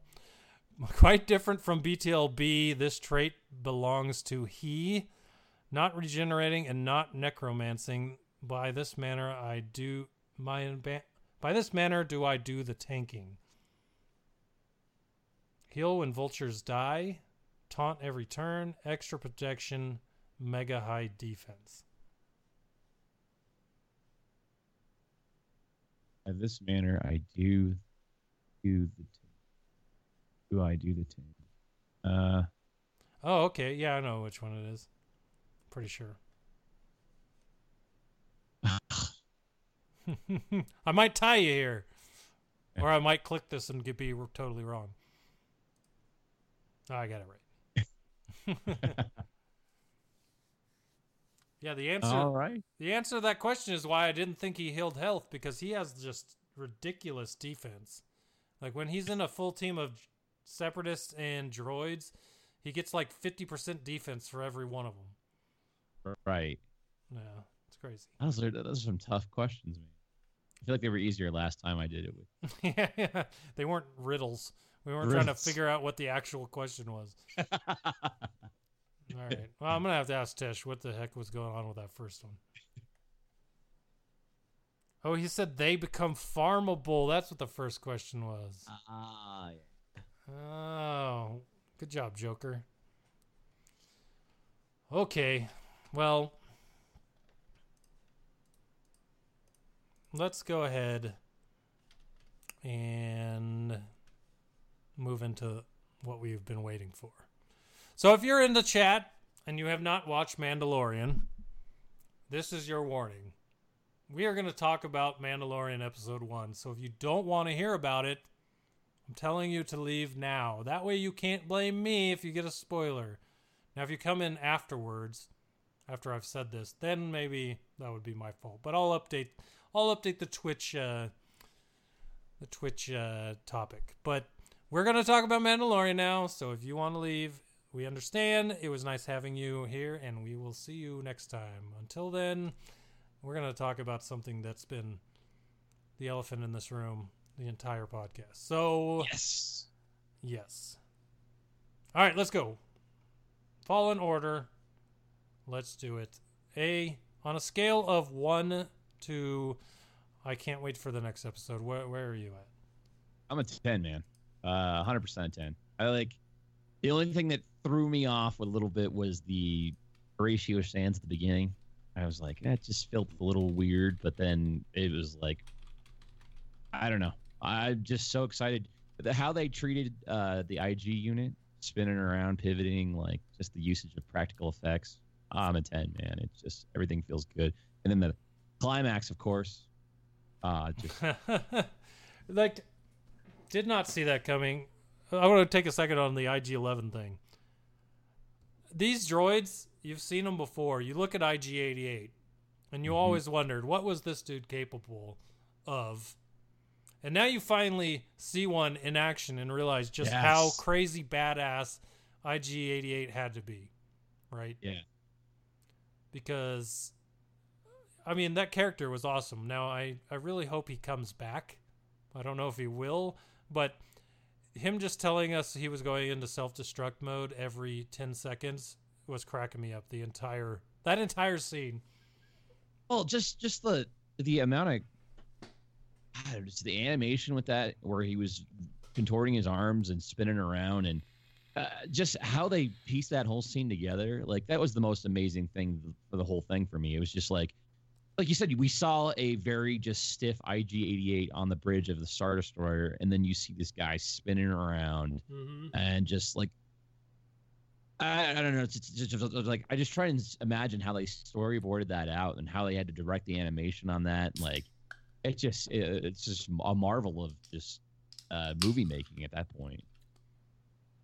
I can say this much. I had high hopes for the show simply because Jon Favreau was was a is he director or writing? I don't know what he's he's involved in it. And after starting up the Marvel franchise with the the Iron Man movies, I knew that we were probably in a good place having him in charge. And first episode definitely did not disappoint in that.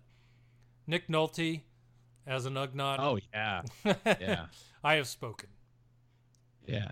I, I, I, I, well, the point we, we did it. We did a reaction show on my channel. And then the point I wanted to make about that Ugnaught was that looks better than any of the CGI aliens that existed in the prequels. Better than any of the CGI or any of the the aliens that came out of the the, the sequels. It just it looked like classic Star Wars. And there's just something about natural lighting on even like something that's animatronic, like you know the Ugnaught was. Mhm. It's just something about natural lighting that makes it just real. I'd rather see like puppetry than CGI, to be quite honest. No, I agree.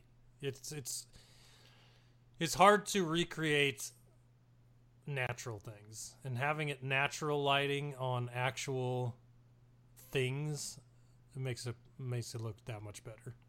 And Yeah.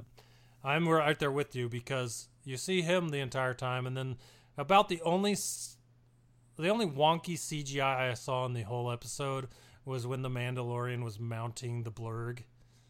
Yeah, That looked a little wonky, but it wasn't enough for me to hate it or anything.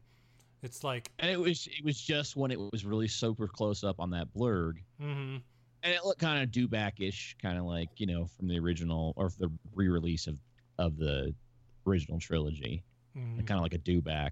So, I, I think I like Dewbacks, Dewbacks better than mini T Rexes. Right. the Blurrgs are a, were a little weird, but everyone seems to love them. I don't hate them. I just think that Dewbacks Yeah. are so awesome. Even when they And went it's like- those, man. Yeah, yeah, it's just it's just like basically a nitpick, right? Like I don't know. For me, like it was just the nitpick was Horatio Sanz, and then Who you did know, Horatio watched- play? Because I don't even remember. Was he the? He The first fish bounty? guy. Yeah, okay. Yeah, the first bounty. Has he lost weight? Yeah, he lost a lot of weight. I was gonna say, kind of like a. Never mind. I can't remember the guy. The guy from Superbad. The oh, Seth Rogen. is it Seth Rogen? Oh, No. Jonah Hill. Jonah Hill. Yeah, Jonah Hill looks nothing like he used to. So I could see Horatio doing the exact same thing. That's why I didn't even realize it was him. And then, then they had the guy from Big Bang Theory, the, the Uber driver, and I was like, oh, that's you know, I was it was fine. fine. Yeah, it was cool to see go from to the old throwback uh, land speeder breaking down. Yeah. and I, I, I, what I liked about that whole thing was uh, he's like a huge Star Wars fan, the, the actor that played it in real life. He's just like, I'm canonized now, guys. And he posted to his Twitter. And he was like, it, show, it was like showing a picture of him dying. he's Oh like, I'm, I'm canonized. I'm That's like, yeah, it must be a thrill. yeah, you're like, you're never coming back though. Yeah. That dude, the uh, couple things. First off, the the creature that looked like a walrus under the ice oh, looked yeah. like a, a sea serpent walrus. That thing was awesome. yeah. Apparently, Mando does just doesn't give a crap. He's just gonna poke it in the eye. He's gonna hang out of his ship and poke it in the eye. Yeah. And then the other thing, I think one of the this this to me was the biggest thing of the first episode beyond the swerve at the end, and that is the Mandalorian clan being a thing. Yes.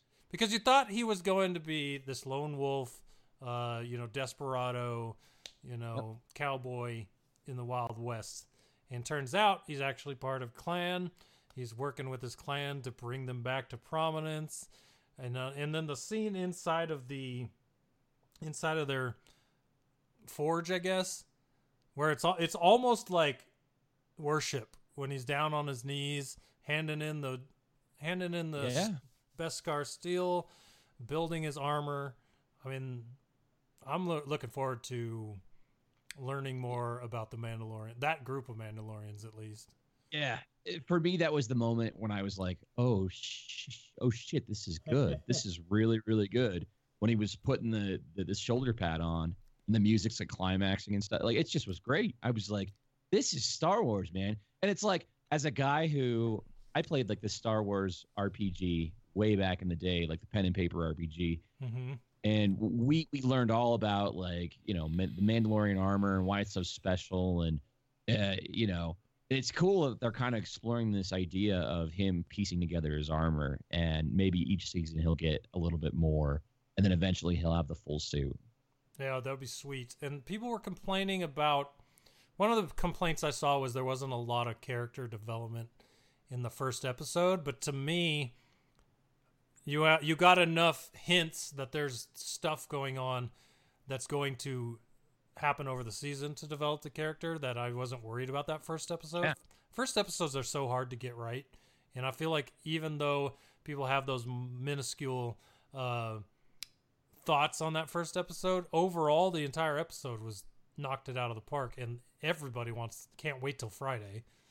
I, I, I don't know how you can complain about that. To be quite honest, it felt so good, just well written and well uh, like executed, and I, I I had no complaints about the character development. I felt like I felt like the the Empire guy uh was was his name Werner Herzog that guy uh who was a, you know bounty hunting is a complicated profession like wouldn't you agree like that guy's like acting was just top notch like I don't know man Mhm. it, it was intriguing it, the one guy was the the weird scientist guy that popped out with the glasses. One of my guys in the community was like, I just don't get the glasses in Star Wars. You don't see that a whole lot, so maybe that's a little weird. Yeah, that's a good point. you really don't see glasses Yeah. a lot. I mean, he looked like some like uh, you know, like Nazi from freaking Indiana Jones or something, kind of like I don't know, get the weird glasses. You do got a Marvel guy writing in Star Wars. Maybe he was he was mixing his Hydra in, There you go. Ma- making the bit like that. making the Empire look a little bit Hydra-ish. Wouldn't even be surprised. But did you notice something that people are pointing out that they, he had a patch on his shoulder that was very looked a lot like there wasn't a great shot of it, but it looked a lot like the Kamino patch that all the clones wear. Yeah, I, I think that could make sense. I mean, if they're trying to get Yoda, then maybe that makes sense. I don't know. We'll see. I mean, I, I'm fine with that notion. It kind of ties the original trilogy in with the prequels, and you know, kind of it kind of ties it all together. That's what I've always wanted for Star Wars to do is to really do a good job of tying it together. So if they bring in clones and Kamino, like maybe maybe it could all work. I don't know. The one thing I'm really worried about if it is a clone thing and it's a clone of Yoda or Yaddle, the only two of that species we even know about, is that we're not that far off from The Force Awakens, and there's not supposed to be any other Jedi left. So if if this baby Yoda species is turns into a, what would be a Jedi, that would be kind of weird to me. With with how close this is to Force Awakens, you know what I mean? Yeah, like yeah, yeah. obviously they can't develop that little that character into a Jedi or anything. So, Right. Could be force don't know. sensitive, but you know, or maybe we're just getting maybe we're getting a new bounty hunter Yoda species. That I can get on board with. Uh, I, I whatever, man. I'm I'm 100. percent man. I just yeah, I'm, I'm Uh, stoked, man. This is going to be watching this episode or watching this series progress is going to be amazing. I've always wanted a Star Wars TV show, live action, and this that first one definitely knocked that out of the park. And it get, makes me even more excited for the Cassian and K2 ep- show, and more importantly, Yeah. my favorite character in all of Star Wars, uh, General Kenobi, with Hell yeah. Ewan McGregor. When that show drops, you can best bet that I will not. I'll be watching that ten times every every time I it I comes mean, out. the best part about this stuff, Dan, is that we're getting like weekly content. Like that is the coolest part. Like, Yeah, and no we can doubt. sit there and we can really digest it and talk about it. And you know, we're content creators, so we naturally want to do stuff like that. And now we have this opportunity. I know you guys mentioned you're going to be doing a show. Yep, we already we've picked out a name. We're getting a full different a different feed than the Shattered Order podcast. We are starting full on I mean, there's enough content coming out for Star Wars now with Clone Wars new season, uh, me finally being able to have access to the Rebels, which I've never seen. Um, you know, Resistance is on Disney Plus. I haven't watched that yet. We're full on new podcast coming from us. Uh, gonna be recording the first episode on Sunday. I cannot wait to fire that up and start talking about this stuff with Wink. There's just so much Star Wars to digest now, and as content creators, that's perfect. Perfect, man. So 100. percent loving it, loving every second. I look forward to uh, hearing your thoughts tomorrow on episode Oh yeah, two. we'll, we'll talk. I'm sure once you start getting, uh, if, if you are streaming tomorrow night, and I uh, I can get in there, I'll hear what you think. When does it? Uh, does it release at midnight? Because I mean, I'm a two hours away. I might just watch it tonight. Oh, is it? Man, if mean- it really, I'll, I'll, I'll stay up for this shit. Yeah, exactly right. Oh my god! If it's if it's if it's tonight, sleep? I got two hours and I can watch the next episode. I don't know when it drops, so I'm gonna have to look that up now. It What? didn't didn't the first one drop at like three or four a.m. I don't know. Maybe maybe it's, in the middle of the night. People in where were those? East Coast was saying they were watching. I don't know. I don't think it dropped at 3 a.m., but Disney Plus as a whole dropped at 3 a.m. Oh, okay. it was Disney Plus was down until like the afternoon of the next day. I couldn't got I I couldn't log in at all before I went to bed after work that day. So maybe it does release at midnight. I don't know. To check. All right, all right, man. Well, we'll talk. Sounds good, man. Well, I want to say this. I appreciate you coming on and keeping me company. I really want to get you back on once, you know, Wink's here, have the uh the good old round table and hopefully have a little more to talk about than me just making up random things about hopeful Jedi Council members. But Yeah. yeah, uh, I don't do great talking to myself, and if I did, I would probably be uh, hospitalized. So it's nice to have nice to have you here with me, buddy. I appreciate it. Yeah, anytime, brother. You know it. Count All on me. For everyone that's in the live chat and listening to the podcast that maybe not has found you, yeah, thus of yet, thus of yet, whatever the wording is, where can people find Urzatron, or did we drop the Tron? We dropped the Tron a little bit. Drop We're- the we're- Tron. All right. Well, I can- know you we got can- Urza. You can still find me under under Urzatron though. I Okay. published a lot of content under that name. So Urzatron or Urz U R Z Z Z. Uh, just come on over, have a, Corellian light, and enjoy some Grand Arena with us because we have a good time. I was thinking, you know, a new beer, Old Milwaukee, Old Mandalorian. Old Mandalorian. Yeah, Do that. Good ideas. We'll talk. idea. All right, buddy. I appreciate you coming on, and uh, Yep. hopefully we can talk again soon. We will. To everyone else out there, thanks for listening. Thanks for coming out, and we will talk to you next week. Later.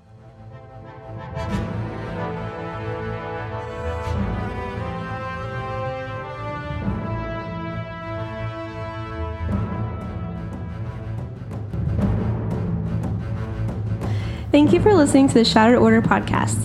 Happy gaming, and may the force be with you.